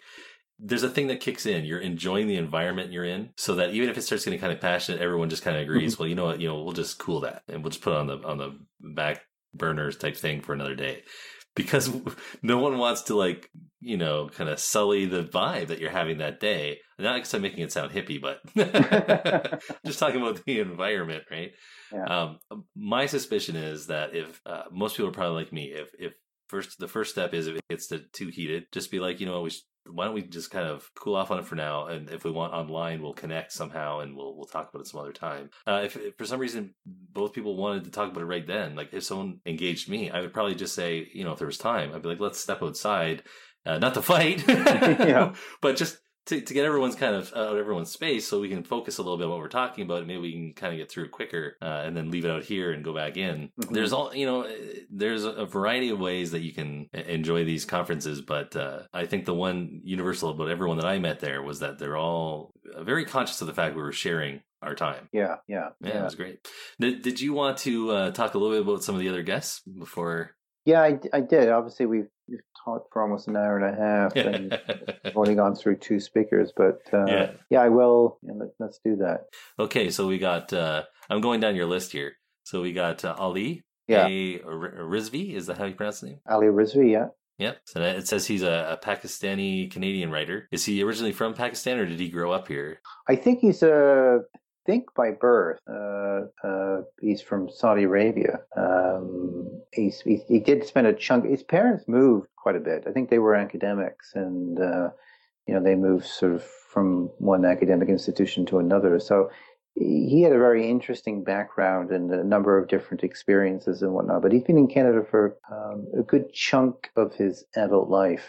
Um, and again, another person with uh, an interesting biography. I mean, uh, you know, hearing sort of the stories of maybe not quite as entertaining as, as Maajid's history or somebody like Ayaan Hirsi Ali, but um, but diverse and interesting and uh, culturally and otherwise and. Uh, uh, and I and I think that plays into where he is um, with his thoughts on on Islam and atheism and that kind of stuff. And I know there's a lot of people who are chomping at the bit to read his first book uh, with the very uh, provocative title, "The Atheist Muslim."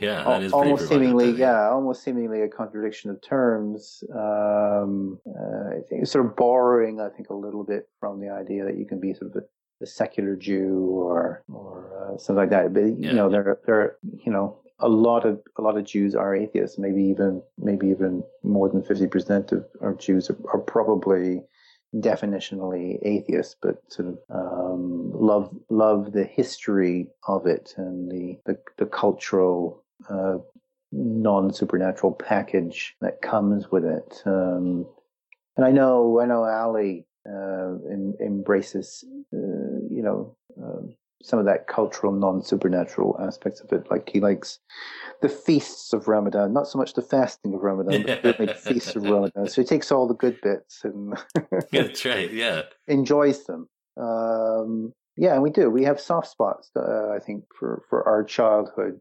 um, and our culture and our histories and, and that kind of stuff. And Yeah, why not? and so yeah, so so so keep all the good ideas and toss the bad ones. I mean, and- and, I, and, I, and I think that's what we should be doing generally. Is just uh, you know whether you know people talk about well that's traditional and well just because something is traditional doesn't mean it's good. But I I understand the appeal of tradition, but you know we can keep traditions or or traditions can evolve where we can uh, keep all the good ones and toss all the nonsensical bad ones. Or I think we can steal traditions. I think that's fantastic too. Um, steal from other other cultures. Yeah, that's right. You know, steal their food, steal their music. Um, you know, there's this thing. You know, sort of anti-cultural appropriation. I think that's no. I think the opposite is true. I think yeah.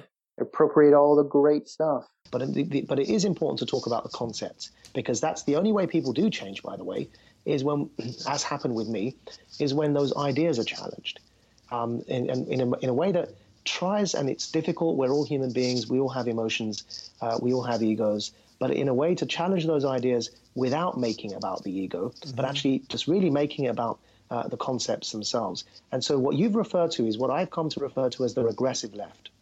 And uh, and the, what I mean by the regressive left is because there, you know, not all people on the left wing are regressive leftists, uh, just like not all Muslims are Islamists. And so what I mean by the regressive left the, is this phenomenon of people on the left wing of the debate who uh, who see between their duty, their ideological duty to challenge, uh, uh, you know, uh, foreign policy mistakes, American and British foreign policy mistakes, so what they interpret as you know colonialism and neo uh, neo-colonialism and neoconservatism. Um, they see it as their duty to challenge this, and then they see another uh, challenge, which is um, theocracies and uh, and you know the Islamist ideology, and they they have come to the they've come to the uh, to the view that you can't challenge both of these together, because if you were to challenge Islamist theocracy, you're uh, you're supporting neoconservative foreign policy. So they've in their minds they've prioritized. They've said, you know, neoconservative foreign policy is a bigger evil. Organized violence and chaos in the form of military invasions is worse than randomized non-state actor violence and chaos. So we're going to go after. they believe they're engaged in a war. We're going to go after the. This is their mindset. We're going to go after the organized violence, and the reason why sometimes you see duplicity in their statements is because they genuinely believe it's an ideological war, and so it's necessary to even engage in propaganda uh, to defeat this bigger evil that they believe in, which is the organized violence and war. There's a sort of an article that I keep on meaning to write that I never write, but I've got the title for the for the article. It's called "Culture is Bullshit," and and I honestly believe that is true. I mean, I think you know, culture is a, a real phenomenon, but I mean, what is culture? Culture is extremely complicated. It's it's a Right. massive package of stuff I agree. Yeah.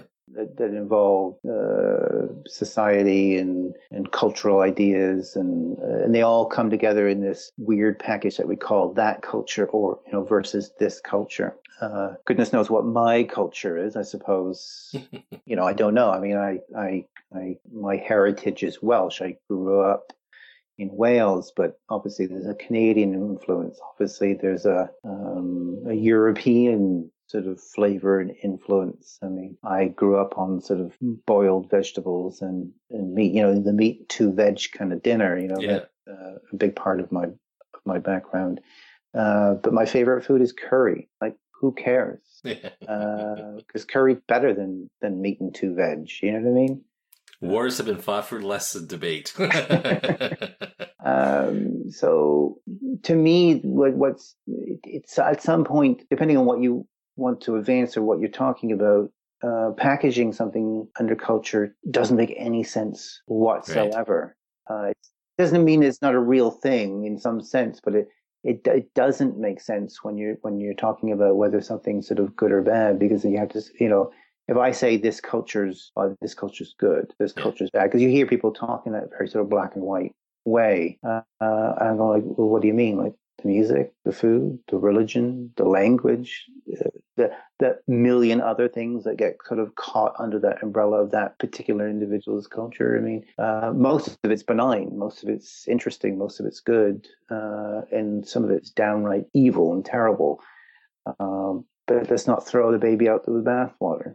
It's a it's a testament to something being great about someone's culture when other cultures Yeah. uh, embrace it. Yeah, I mean, is my culture good? Well, it depends. It depends on what bit of it you want to talk about. You know, um, I'm thinking of uh, the movie Fish Called Wanda, where uh, is it Kevin Kline, the uh, the actor? Yeah. Again, yeah, he's the American in that movie, and he has that joke at you know toward the end of the movie where he's uh, got somebody sort of uh, tied up. He's walking around the room and he's got um, fish and chips and he's holding up a chip. He goes, you know, this is you know this is British cuisine. This is the ultimate of British food. The the chip. You know what I mean?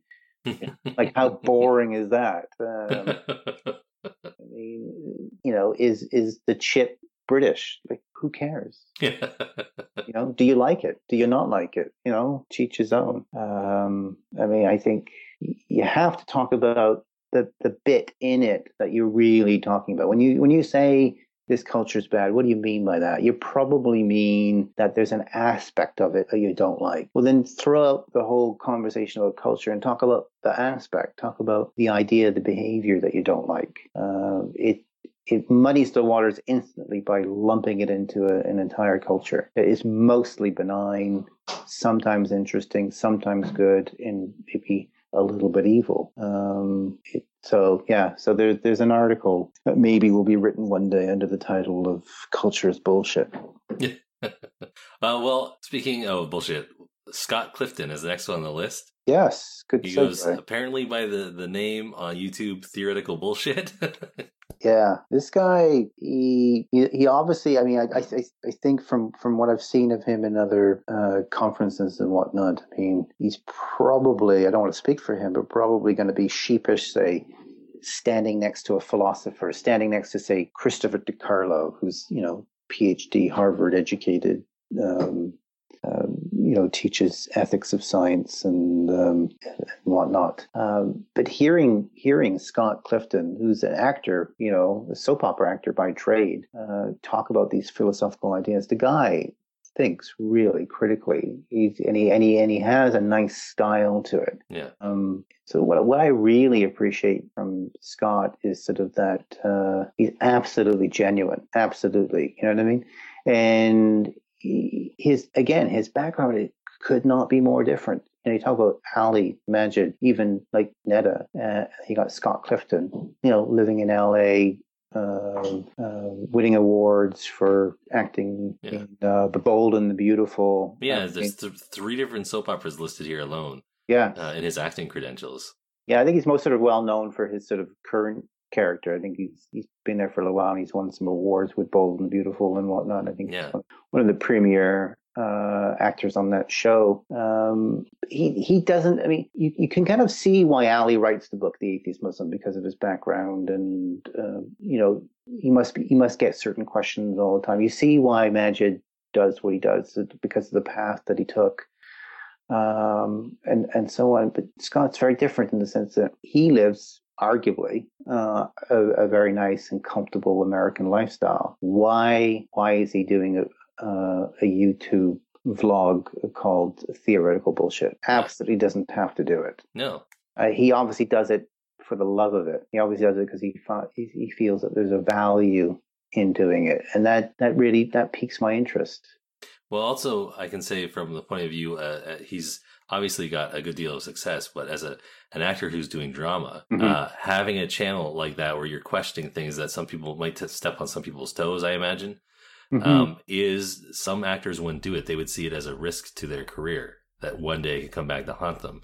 So that's that again is very uh, genuine and honest of him to do that. Uh, I would think maybe differently if he was a stand-up comic. There tends to be money in being provocative. Yes. But for a dramatic actor, usually you will find if you have um, the not they'll usually pick a political thing to stand behind, but on a wide variety, most of them like uh, we'll just say um, I don't know. Let's think of an actor off the top of my head. Brad Pitt. Yeah. I know very little about his wide variety of potential beliefs in political issues and social issues. There's a few he's come out publicly with. Mm-hmm. Um, and he's not even the most conservative of, Mhm. of actors like, uh, that are at a, a, level of drama that uh, that Clifton is at. hmm Yeah, there's there's very little um, upside to doing it. He's not going to sort of win friends among his colleagues Right.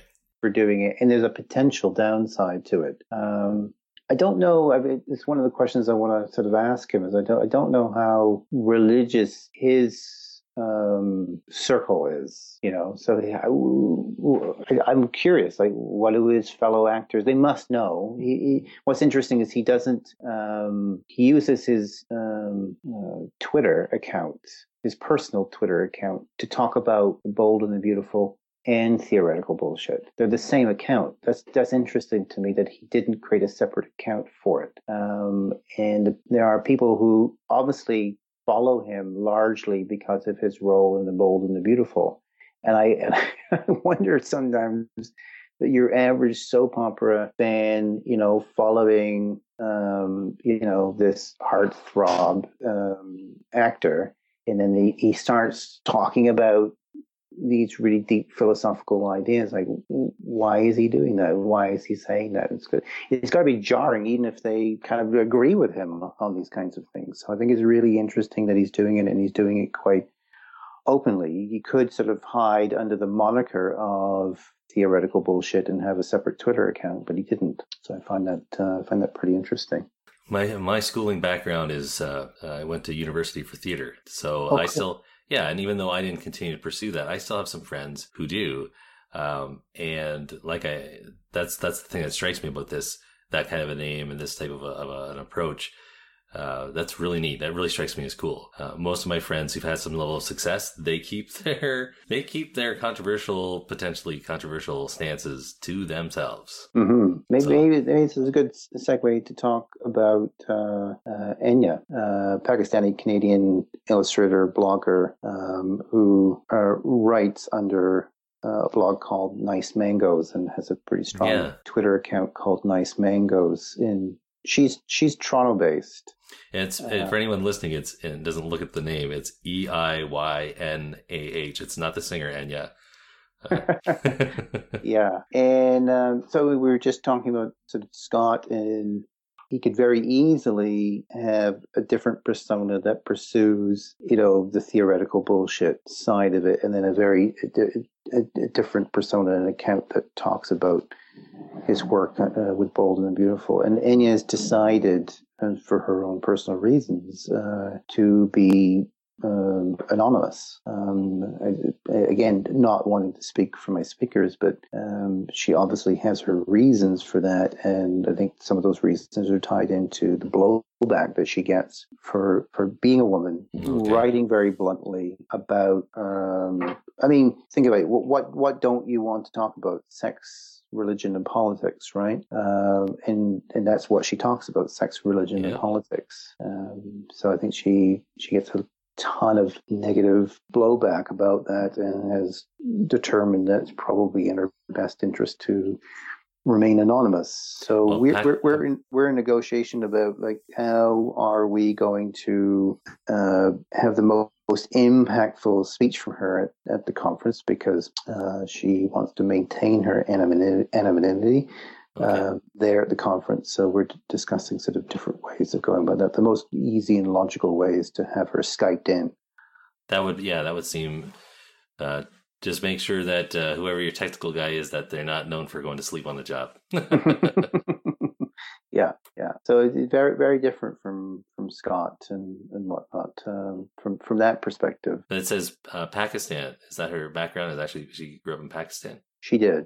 Yeah. so that that's still, as far as I understand, very conservative there. Oh yeah, yeah. No, no. Yeah. Most, most, most definitely. Um, uh, Ali's Ali's wife um, Elishba, who uh, she's she's has a, a, similar background, I guess, to to Eiynah. Um, she's she's Pakistani and and um, talks about sexuality and feminism and Islam and, and all that kind of stuff too. So um, uh, people have sort of spoken out about it in a more open and public way, but um, you know we don't know what the personal experiences of, of these different people are and, and yeah. why they've you know ended up making the decisions that they've made. But um, those those are for them to make. They're they're in control of those decisions. So uh, yeah, so we're we we want the most impactful speech from her as possible uh, in a way that, uh, that it keeps her safe and protects her identity. Yeah, that should be interesting. Yeah, and I know she's she's been sort of sought after uh, to do some really uh, big appearances in American media and and such. Um, I think what captured a lot of people's attention was her article, her sort of open letter to um, uh, Ben Affleck that, uh, um, that, that came after the the show that he did on right. Bill Maher. Yeah. Uh, with with Sam Harris, I think that um, 9 11 got a lot of people that were talking about certain issues privately to talk about them publicly. Yeah. And uh, not that Ben Affleck is a 9 11, but there's a number of individuals that uh, changed the course of their trajectory because of that interaction between him and Sam Harris. Uh, one of our other speakers uh, quotes that interaction on the Bill Maher show as uh, an impetus to to further her work in these areas, and that's Raheel Raza. Okay, uh, president of the Council for Muslims Facing Tomorrow. Yes, and actually subsequent to the work that she's done uh, since then, uh, funny enough, has caught the attention of, of Bill Maher, and she recently last month did um, a really powerful um, presentation on Real Time with Bill Maher. It's, it's worth checking out if, if you haven't seen it already. Uh, she sits alongside um, another atheist hero of mine, Sarah Silverman. Okay, yeah. Who's on my wish list for a non conference in, in the future. She's uh, is very funny. Oh, yeah. Scathing, scathingly funny. um, yeah, I mean that she is as funny and as direct and as blunt in in a wonderful way as Ricky Gervais and uh, George Carlin and and all those other great sort of atheist comedians. Yeah, really really yeah. appreciate her work. One of the nice things about comics is when you can hear them actually do like an actual presentation on a topic.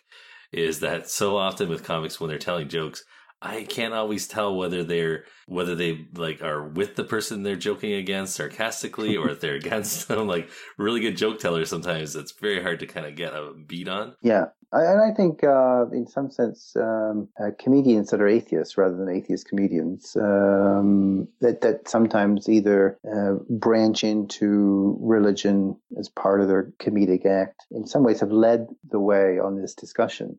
Yeah. Uh, George Carlin was talking Oh yeah. In a scathing way about religion, you know, long before Richard Dawkins' book came out.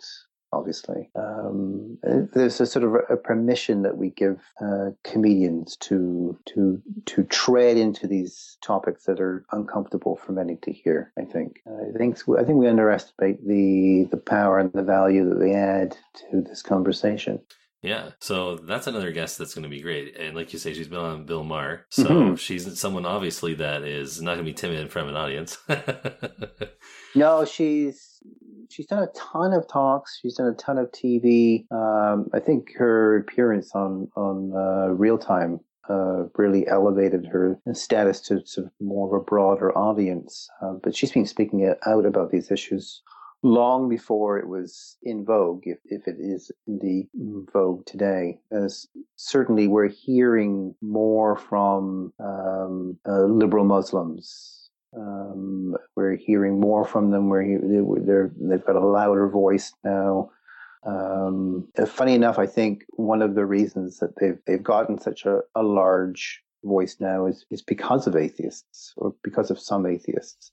Yeah. So you know, um, people like Raheel Raza, you know, were invited onto uh, real time with atheist Bill Maher, and uh, I, I, think Maajid uh, benefited um, by collaborating with Sam Harris on on their book, uh, raising his his profile. I think in a, in a in a very important way. I mean, most atheists, I think, really back somebody like Raheel and and um, and Maajid, even though we obviously don't believe in many of the things that they believe in. Right. Uh, yeah. we, we still think that they have uh, an important voice that, that, that needs to be heard. And sometimes it's atheist conferences and atheist hosts of TV shows and atheist authors that are that are giving uh, these people uh, a space to speak. Which, I mean, there's an irony there in that. Yeah. Quite frankly, you know, I'm lucky enough to be gifted with a decent sense of humor, and that's my in. There are people like uh, Richard or Christopher Hitchens who come at it at a different angle, and I, I, I value all of those. Any way we can hit people with the reality of how terrible this stuff is, or can be, because we are fortunate enough to live. Who was it that said we're living in the Disneyland compared to, was that Doug? Um, we are living in Disneyland compared to situations all over the world, or just take us back 400 years in, in history, and it's a very different game. And we've made progress largely because we have focused on this amazing thing that we, we discovered and we created called science, which has changed the world in innumerable and immeasurable ways that we have to not take for granted because it is the foundation of everything we have in the Western liberal democratic societies. Um, you got um, Catherine Dunphy is another guest, mm-hmm. and um, she's a founding member, uh, former executive director of the Clergy Project, which, if I remember correctly, now I haven't heard anyone talk about it for a while is an mm-hmm. awesome project that helps people who have been ministers but don't know where to go when they've decided to leave the faith. Uh, basically, to talk about even the possibility of leaving the faith. Is that what I, am I thinking of the right thing there? You are. You are definitely thinking of the right thing. So she was actually one of the first. Uh, sort of clergy members that were like, that went through the program and then obviously uh, at some point afterwards um, became uh, its executive director and for a stretch of time. Uh, she lives in Toronto, Ontario. Um, it was the, the project was started by well a number of different sort of people influenced it. Um, uh, Richard Dawkins had a hand in it. Dan Barker had a, a huge hand in it. Um, it started with with uh, some some research into that area. Um, you know, by people like uh, Daniel Dennett um, and Linda LaScola in the United States. Uh, so I think it got a lot of attention when the book came out and when the project was new. And I, I haven't heard like a ton of it sort of in the forefront of of, um, of discussions lately. So it'll be nice to have her sort of re-energize that conversation. So I think we sort of put it on the back burner a little bit, but it's it, as far as I know, it's still going strong. And um, it, it I mean, just like the the research that sort of inspired it. Um, yeah. I mean, the idea that you have people that have come to the conclusion that there is no God while ministering right. is fascinating. Um, and how how many churches, how many synagogue, how many mosques are people attending on a weekly basis, completely yeah. unwitting to the fact that the person who's preaching before them doesn't believe it. Uh, I heard them talk about this periodically on. Uh, this was quite some time ago. Uh, I think it was Free Thought Radio podcast from uh, Freedom from Religion Foundation. That's their mm-hmm. podcast that they would do. Um, and anyways, I you know I I left the faith, but I had not even considered what it would be like for a minister to leave. Um, it's really something if you stop and think about it. Like your family identity is usually woven into it, your community, your career. These are like the highest stakes mm-hmm. in, in, society and in life that you can have. So for people to like, you know, find a way to try and help these people is that's really important, I think. Well, I, I just go back to my conversation with the, the pastor a couple of days ago at the local Tim Hortons in, in Niagara Falls, and and, and um, I can't imagine that he's very close to atheism right now.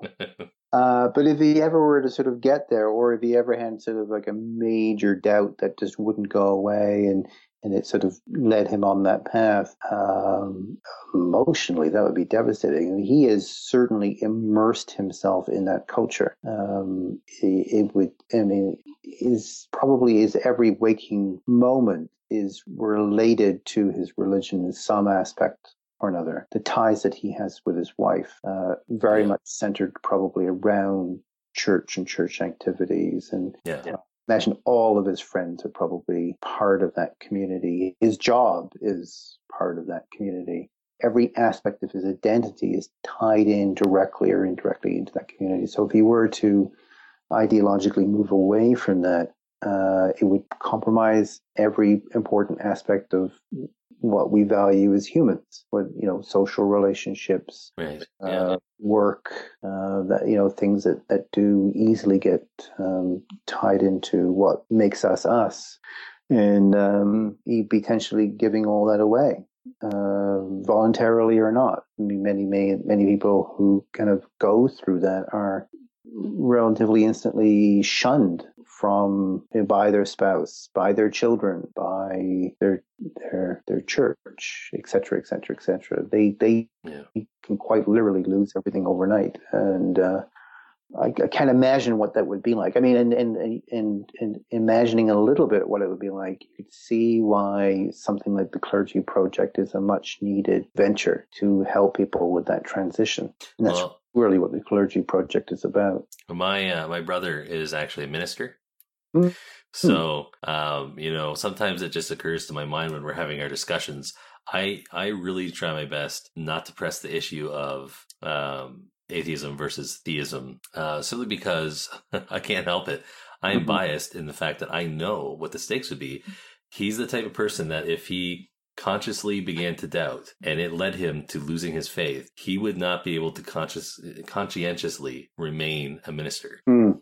and then see uh, even though i think it's better people to know the truth uh, i i just know like that kind of thing can be disaster for a person's personal life and uh, so i guess it's a respect for the weight that that carries for me to leave was hard enough um, but if i had been a minister and my you know i'd been married had children uh, for years in the ministry as a as a preacher wow like Mhm. yeah the stuff that catherine is you know was helped start there is uh that's yeah incredibly important Yeah, it is. It's it's a massively important venture, and I think um, from an individual point of view, like helping those individual pastors and and uh, preachers, etc., uh, deal with un- unimaginable difficulties. Um, so it, it's a very sort of practical and pragmatic service. Um, but I, I think there's a larger question. The fact that there's a need for it is interesting. We're not talking about one individual that's having a hard time. We're talking about hundreds. Yeah. And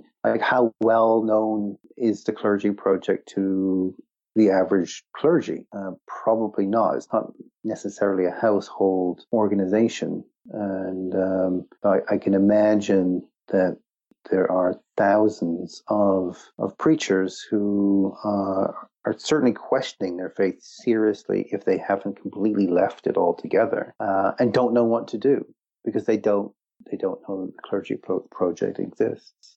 so christopher dicarlo hmm and well the only other one after him on the list is uh, armin navabi is he coming back this year Yeah, he is. awesome Uh, yeah, he was a sort of a later addition. Um, yeah, I really, I mean, I knew uh, Armin a little bit prior to his uh, in, involvement in the last conference. Um, he's um, not going to let the cat out of the bag, but he's going to have a slightly different involvement this particular year. But we're really excited to have him back. Um, yeah, and Christopher, Christopher is, fu- is funny. I mean, he's he's local in the sense that you know he's from Southern Ontario. I've known him for a number of years, uh, much prior to the conference and whatnot. And I, I've almost, I feel terrified. I've almost taken my friendship with Christopher for for granted because ar- arguably he should have been the the first uh, speaker at the the first non-conference. Uh, and his involvement was um, tangential in the sense that he was a moderator for one of the panels, and he did a great job, and he did it, did it graciously and whatnot. And and then his involvement um, last year was more. Uh, he was gonna. He was actually to do a bit of music, and because he he plays in a band, and he's uh, um, like Ali, um, he, he's not just a professional and written books about atheist related topics, but he's also a musician and. Uh, um, it, and that ended up sort of not transpiring, but he he uh, attended the conference last year Yeah. as my guest, and and uh, it, it's, it's been uh, far too long. But I I formally invited him to speak this year. Now, he, it says that he's the developer of the first pilot project in Canada to introduce standardized critical thinking into the Ontario high school curriculum. Wow. Yeah, uh, I'm I'm impressed with with Christopher on a number of different levels. Um, he, he's he's one of those philosophers that I really respect. You know what I mean? Um, uh, this this guy is absolutely 100% cogent in his thinking. I mean, it, doesn't matter whether you agree with him or not. Um, uh, it's it's he's so easily understood.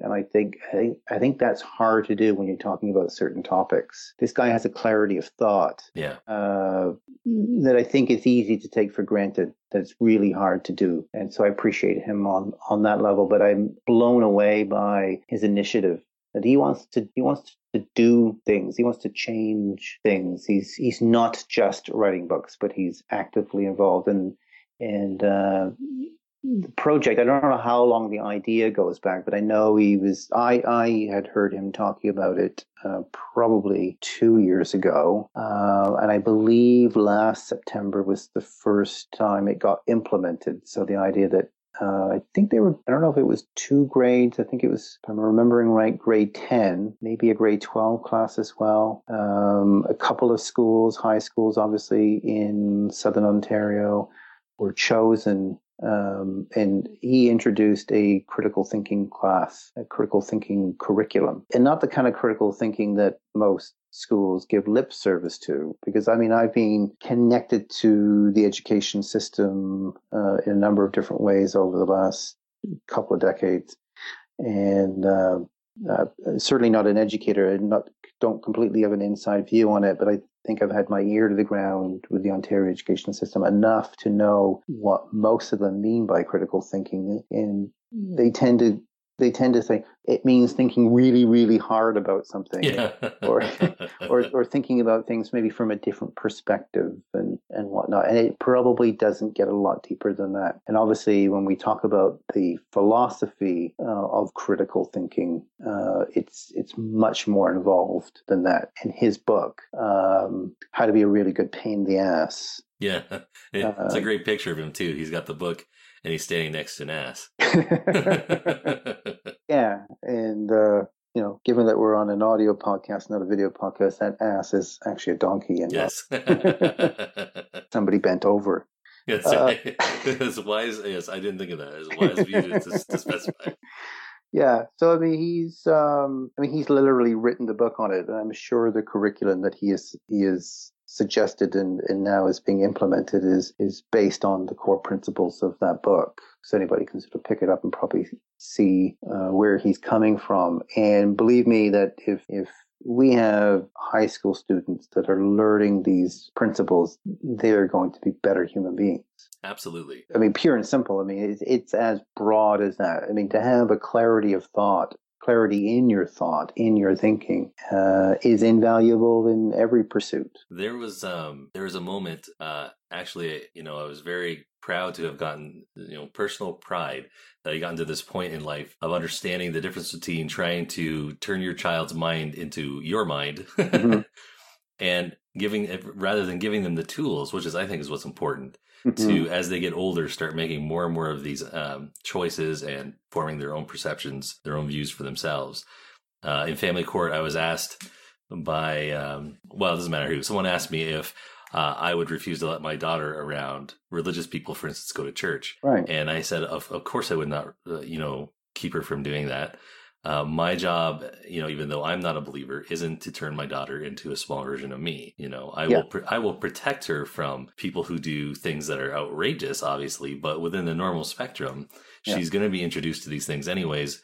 I just hope that I do, you know, a good job as a parent, allowing her to make informed decisions as she gets older. hmm hmm Yeah, I, I think that's uh, that's respecting the individual, whether that individual happens to be related to you or not. Um, yeah, you, you you want to teach them how to think and not necessarily what to think. I mean, you can't help but influence Right. them in in the in the what part, uh, but you should keep present to the fact that you're you should be teaching them how how to think. Yeah.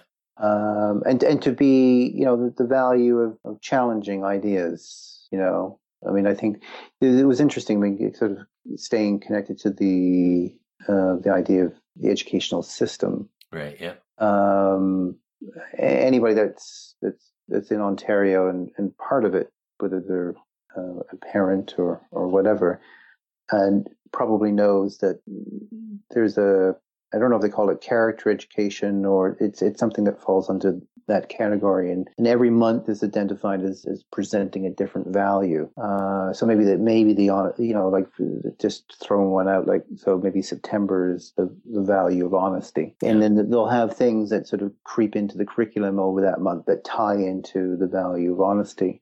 Um, and uh, I remember being part of, uh, uh, I happened to be in a Catholic elementary school uh, on the first day of the new school year. And I was there for the morning announcements and um, hearing the principal introduce the new year and, and the new month. And, and um, it was presented. And I of can't remember if the, if the value was honesty or some, some other um, uh, value, but uh, she said that, you know, September is the Catholic value of honesty. And I thought that was sort of an interesting phrasing of it. Like somehow Catholics said sort of the, the corner, uh, uh, market cornered on, on this particular value, rather than it was a human value or something that all people should be aspiring to. Yeah.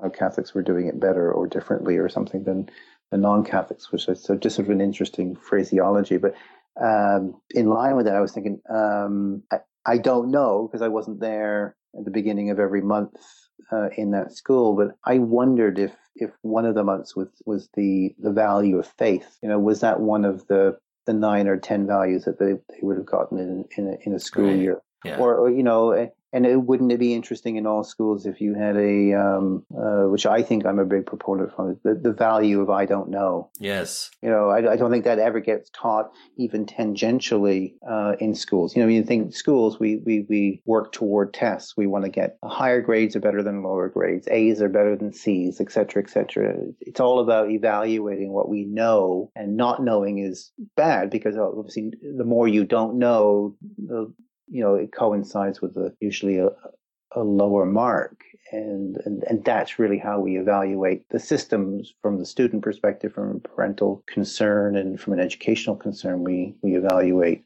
that on that basis, and I think it misses out um, and sends sends the wrong message that we should be valuing from the earliest stages the idea that we don't know stuff Yeah. Absolutely. Because admitting that we don't know gives the opportunity to uh, to pursue knowledge. Sometimes we pretend we know stuff because there's such a value on knowing versus not knowing uh, that that it encourages false knowledge. I love that stage that kids go through that torments everyone around them when they just go, "Why?" You give an Mhm. answer, "Why?" Yeah, good thing we extinguish that as quickly as possible. That's right. Put a stop to that. So, uh, yeah, that sounds like uh, already an awesome list of guests. Uh, Niagara Falls is also like a, a great location. Yeah, I'm I'm really excited about having it hosted in in Niagara Falls this year. As you know, we had it in Toronto. Our inaugural conference was in Toronto, and then we we moved it to Kitchener, which was uh, a great place to hold it last year. Yeah. Um, the idea was always to kind of move it around, so it's it was it was done with intent. Uh, not that I've ever been dissatisfied with any particular venue or or city, um, partly because part of the mission of the, of the conference is to be as accessible uh, to as many people as possible. Yeah. Uh, and I think it, it helps if you move it around from that point of view. But um, if it if it works out really well this year in, in Niagara Falls, there's a strong chance that I'll, I'll keep it in Niagara Falls for years to come. So Okay, yeah. yeah, Well, I mean, it is the place where Superman Lois Lane went on their, uh, I don't know, was it the American side or Canadian side that they went on their honeymoon? I, do, I don't know. I, I, would- I would imagine uh, imagine it was the American side, but you never know. The the Canadian side is much more picturesque. But it's true. yeah. All right. Um, so I've had you for a couple hours. Uh, is there anything you, uh, in parting, you'd like to uh, leave people with? Um, I'll put links in the show notes, but you can let them know where to find you and your information. Yeah, I mean, from a from a, just a, a practical point of view, there's there's something that I would like to share. Um, I've always attempted to keep the ticket price as low as possible without uh, putting myself in an obvious bankruptcy situation. Right. Yes. Um, uh, and there's a limit to how low I can keep that price. But one of Yeah. one of the ways I've helped to keep it low is if you take advantage of uh, group pricing. I had group pricing for the first time last year uh, with some success, and um, with the right kind of promotion, I think people can take advantage of that. So right now, the regular ticket uh, is $159, and that gives you the full conference, uh, all the speakers. It gives you a ton of access with them. Um, it gives you a full buffet lunch and a Oh, buffet yeah. and a buffet dinner. So I mean, you're Yeah, you're food well, is great. Yeah, you're well taken care of throughout the day. You, you'll you'll want for nothing. I mean, and the bonus this year is the the conference hall is in the exact same location as the the hotel that most people will be staying at. So it'll be really easily and comfortable from that point of view. And just as an aside, if you happen to, to stay at the uh, the Americana Resorts and Spa, uh, they have a huge water park. So bring your kids. I've been to it. It's great. Oh, great. have you? Yeah. Yeah, I haven't actually haven't uh, been to the water park myself yet, and I'm looking forward to uh, spending those free passes because when you're a conference goer, that, that that books a room there, you get up to four free passes. So take advantage of that. Uh, bring the whole family. Um, and take your turns popping into the conference for different talks if you want to, while the kids are are uh, having fun at the pool and whatnot. Yeah, that's great. But the uh, the group discount is is really good too. You're going to save an average of about twenty dollars per ticket uh, by by buying in bulk. So that you know you might want to talk to your spouse and your your friend and your friend's spouse to um to go together and, uh, and Or skeptic groups. If you have like skeptic groups, anything like that, talk to each other. Who's all going to go? Again, let's all work together and form a group. Well, and that's it. There's a ton of atheist, humanist, skeptics groups around Ontario in particular, and uh, and I and I know because obviously I, I receive all the information from all all ticket purchasers, and uh, you know there's multiple people from Sudbury going, and tons of people from Toronto going, and stuff like that, and. Uh, sometimes they don't know that each other are going. So there's there's people that belong to sort of the, the same online atheist group uh, that are going and buying tickets individually, and as they sort of got together and, and chatted and uh, realized that they could they could probably save a little money by gathering small groups of five to go together. Yeah. Mhm. Um, and I don't know. I assume you're going to. Maybe I shouldn't assume, but you're, are you planning on continuing um, as the years go by to offer the VIP tickets? Yeah, the VIP ticket is available this year. Then this, uh, we had a reception last year as part of the VIP package. Uh, this year it'll be a, a full dinner, so that's uh, Oh wow. yeah, it'll be nice, and it'll be a really nice dinner at the Americana the night before uh, with all the speakers, and obviously you have greater access to them. Yeah. uh, more of a private situation um, with sort of select VIP ticket holders, and that same ticket gives you sort of front row seating uh, for the day of the conference too. So if you if you want to get up close and personal, uh, close to the stage and stuff like that, the the VIP ticket is the way to go. Yeah, I had a VIP. I was lucky enough to have one last year, and it was really nice. Um, I got to meet uh, all the speakers. Uh, I think all I think all of them were there. I I, I no, I think uh, I don't think Carolyn was there, but I think everybody. I think basically everybody was there. Yeah. Um, and you get to see very interesting interactions about uh, uh, Mr. Deity tended to really gravitate to anyone who was talking about video equipment. and uh, that's when I first got to really see him, uh, just how kind, like a kind man he is. Like he just loves talking to people. and he was actually he's been on medication that really is difficult for his energy level, hmm and he's a real trooper. Like he's just constantly trying to connect with anyone who wants to talk to him the whole time. Um, and Lawrence Krauss, uh, it's very uh, stereotypical, but I expected him to be taller. We all think our heroes are bigger, don't we? yeah, yeah, Yeah, but I mean, yeah, you bring up a good point that um, in that environment, um, not so much a different side of them was presented than the, the day of the conference, but I mean, the day of the conference is a bit business-like in the Right. sense that you know they're there to give a particular speech, and the Q and A tends to be focused around stuff that got brought up during the talk. Whereas the conversation the night before at the reception and this year at the dinner will be anything and everything like you said, video equipment, you know, um, craft beer, uh, whatever, uh, politics, sports, uh, personalities. Uh, you know, those are the kinds of things that are. I mean, it's it's it's dinner table reception conversation, cocktail conversation, um, and you get to see a different side of the the speakers than you will the, the day after the day of the conference. So. Um, yeah, definitely worth pursuing if you're interested in that. So yeah, so we had we had the VIP. We've got you know the regular ticket, which gives you the full day. We've got uh, group discounts, and we've got student discounts as well, like we did the year before. And I know there's a number of different student groups that are. Are uh, really interested in bringing a large group, so that's really exciting. Uh, it's always nice to have uh, a large contingent of educated young people there. yeah. Yeah, so And it sounds like it's gonna be great again this year. yeah, it's it's it's budding to be the the best yet, and uh, I, th- I think this this will be the best venue that we've had. Um, this will be the most fun city that we've been in as far as like tourist stuff to do in and Yeah. around uh, the conference, uh, and arguably the, the most interesting diversity of speakers that we've had. So I think it's uh, and, very likely going to be the, the largest number of uh, of attendees that we've had to date. So I think it, from all those points of view, it'll be the most exciting. And if people want to check out uh, these details are all on uh, the website, non-conference, right? Yep. So people can go check that out. Again, I'll have a link. So we yeah, we're the non-conference.com. We're on Facebook.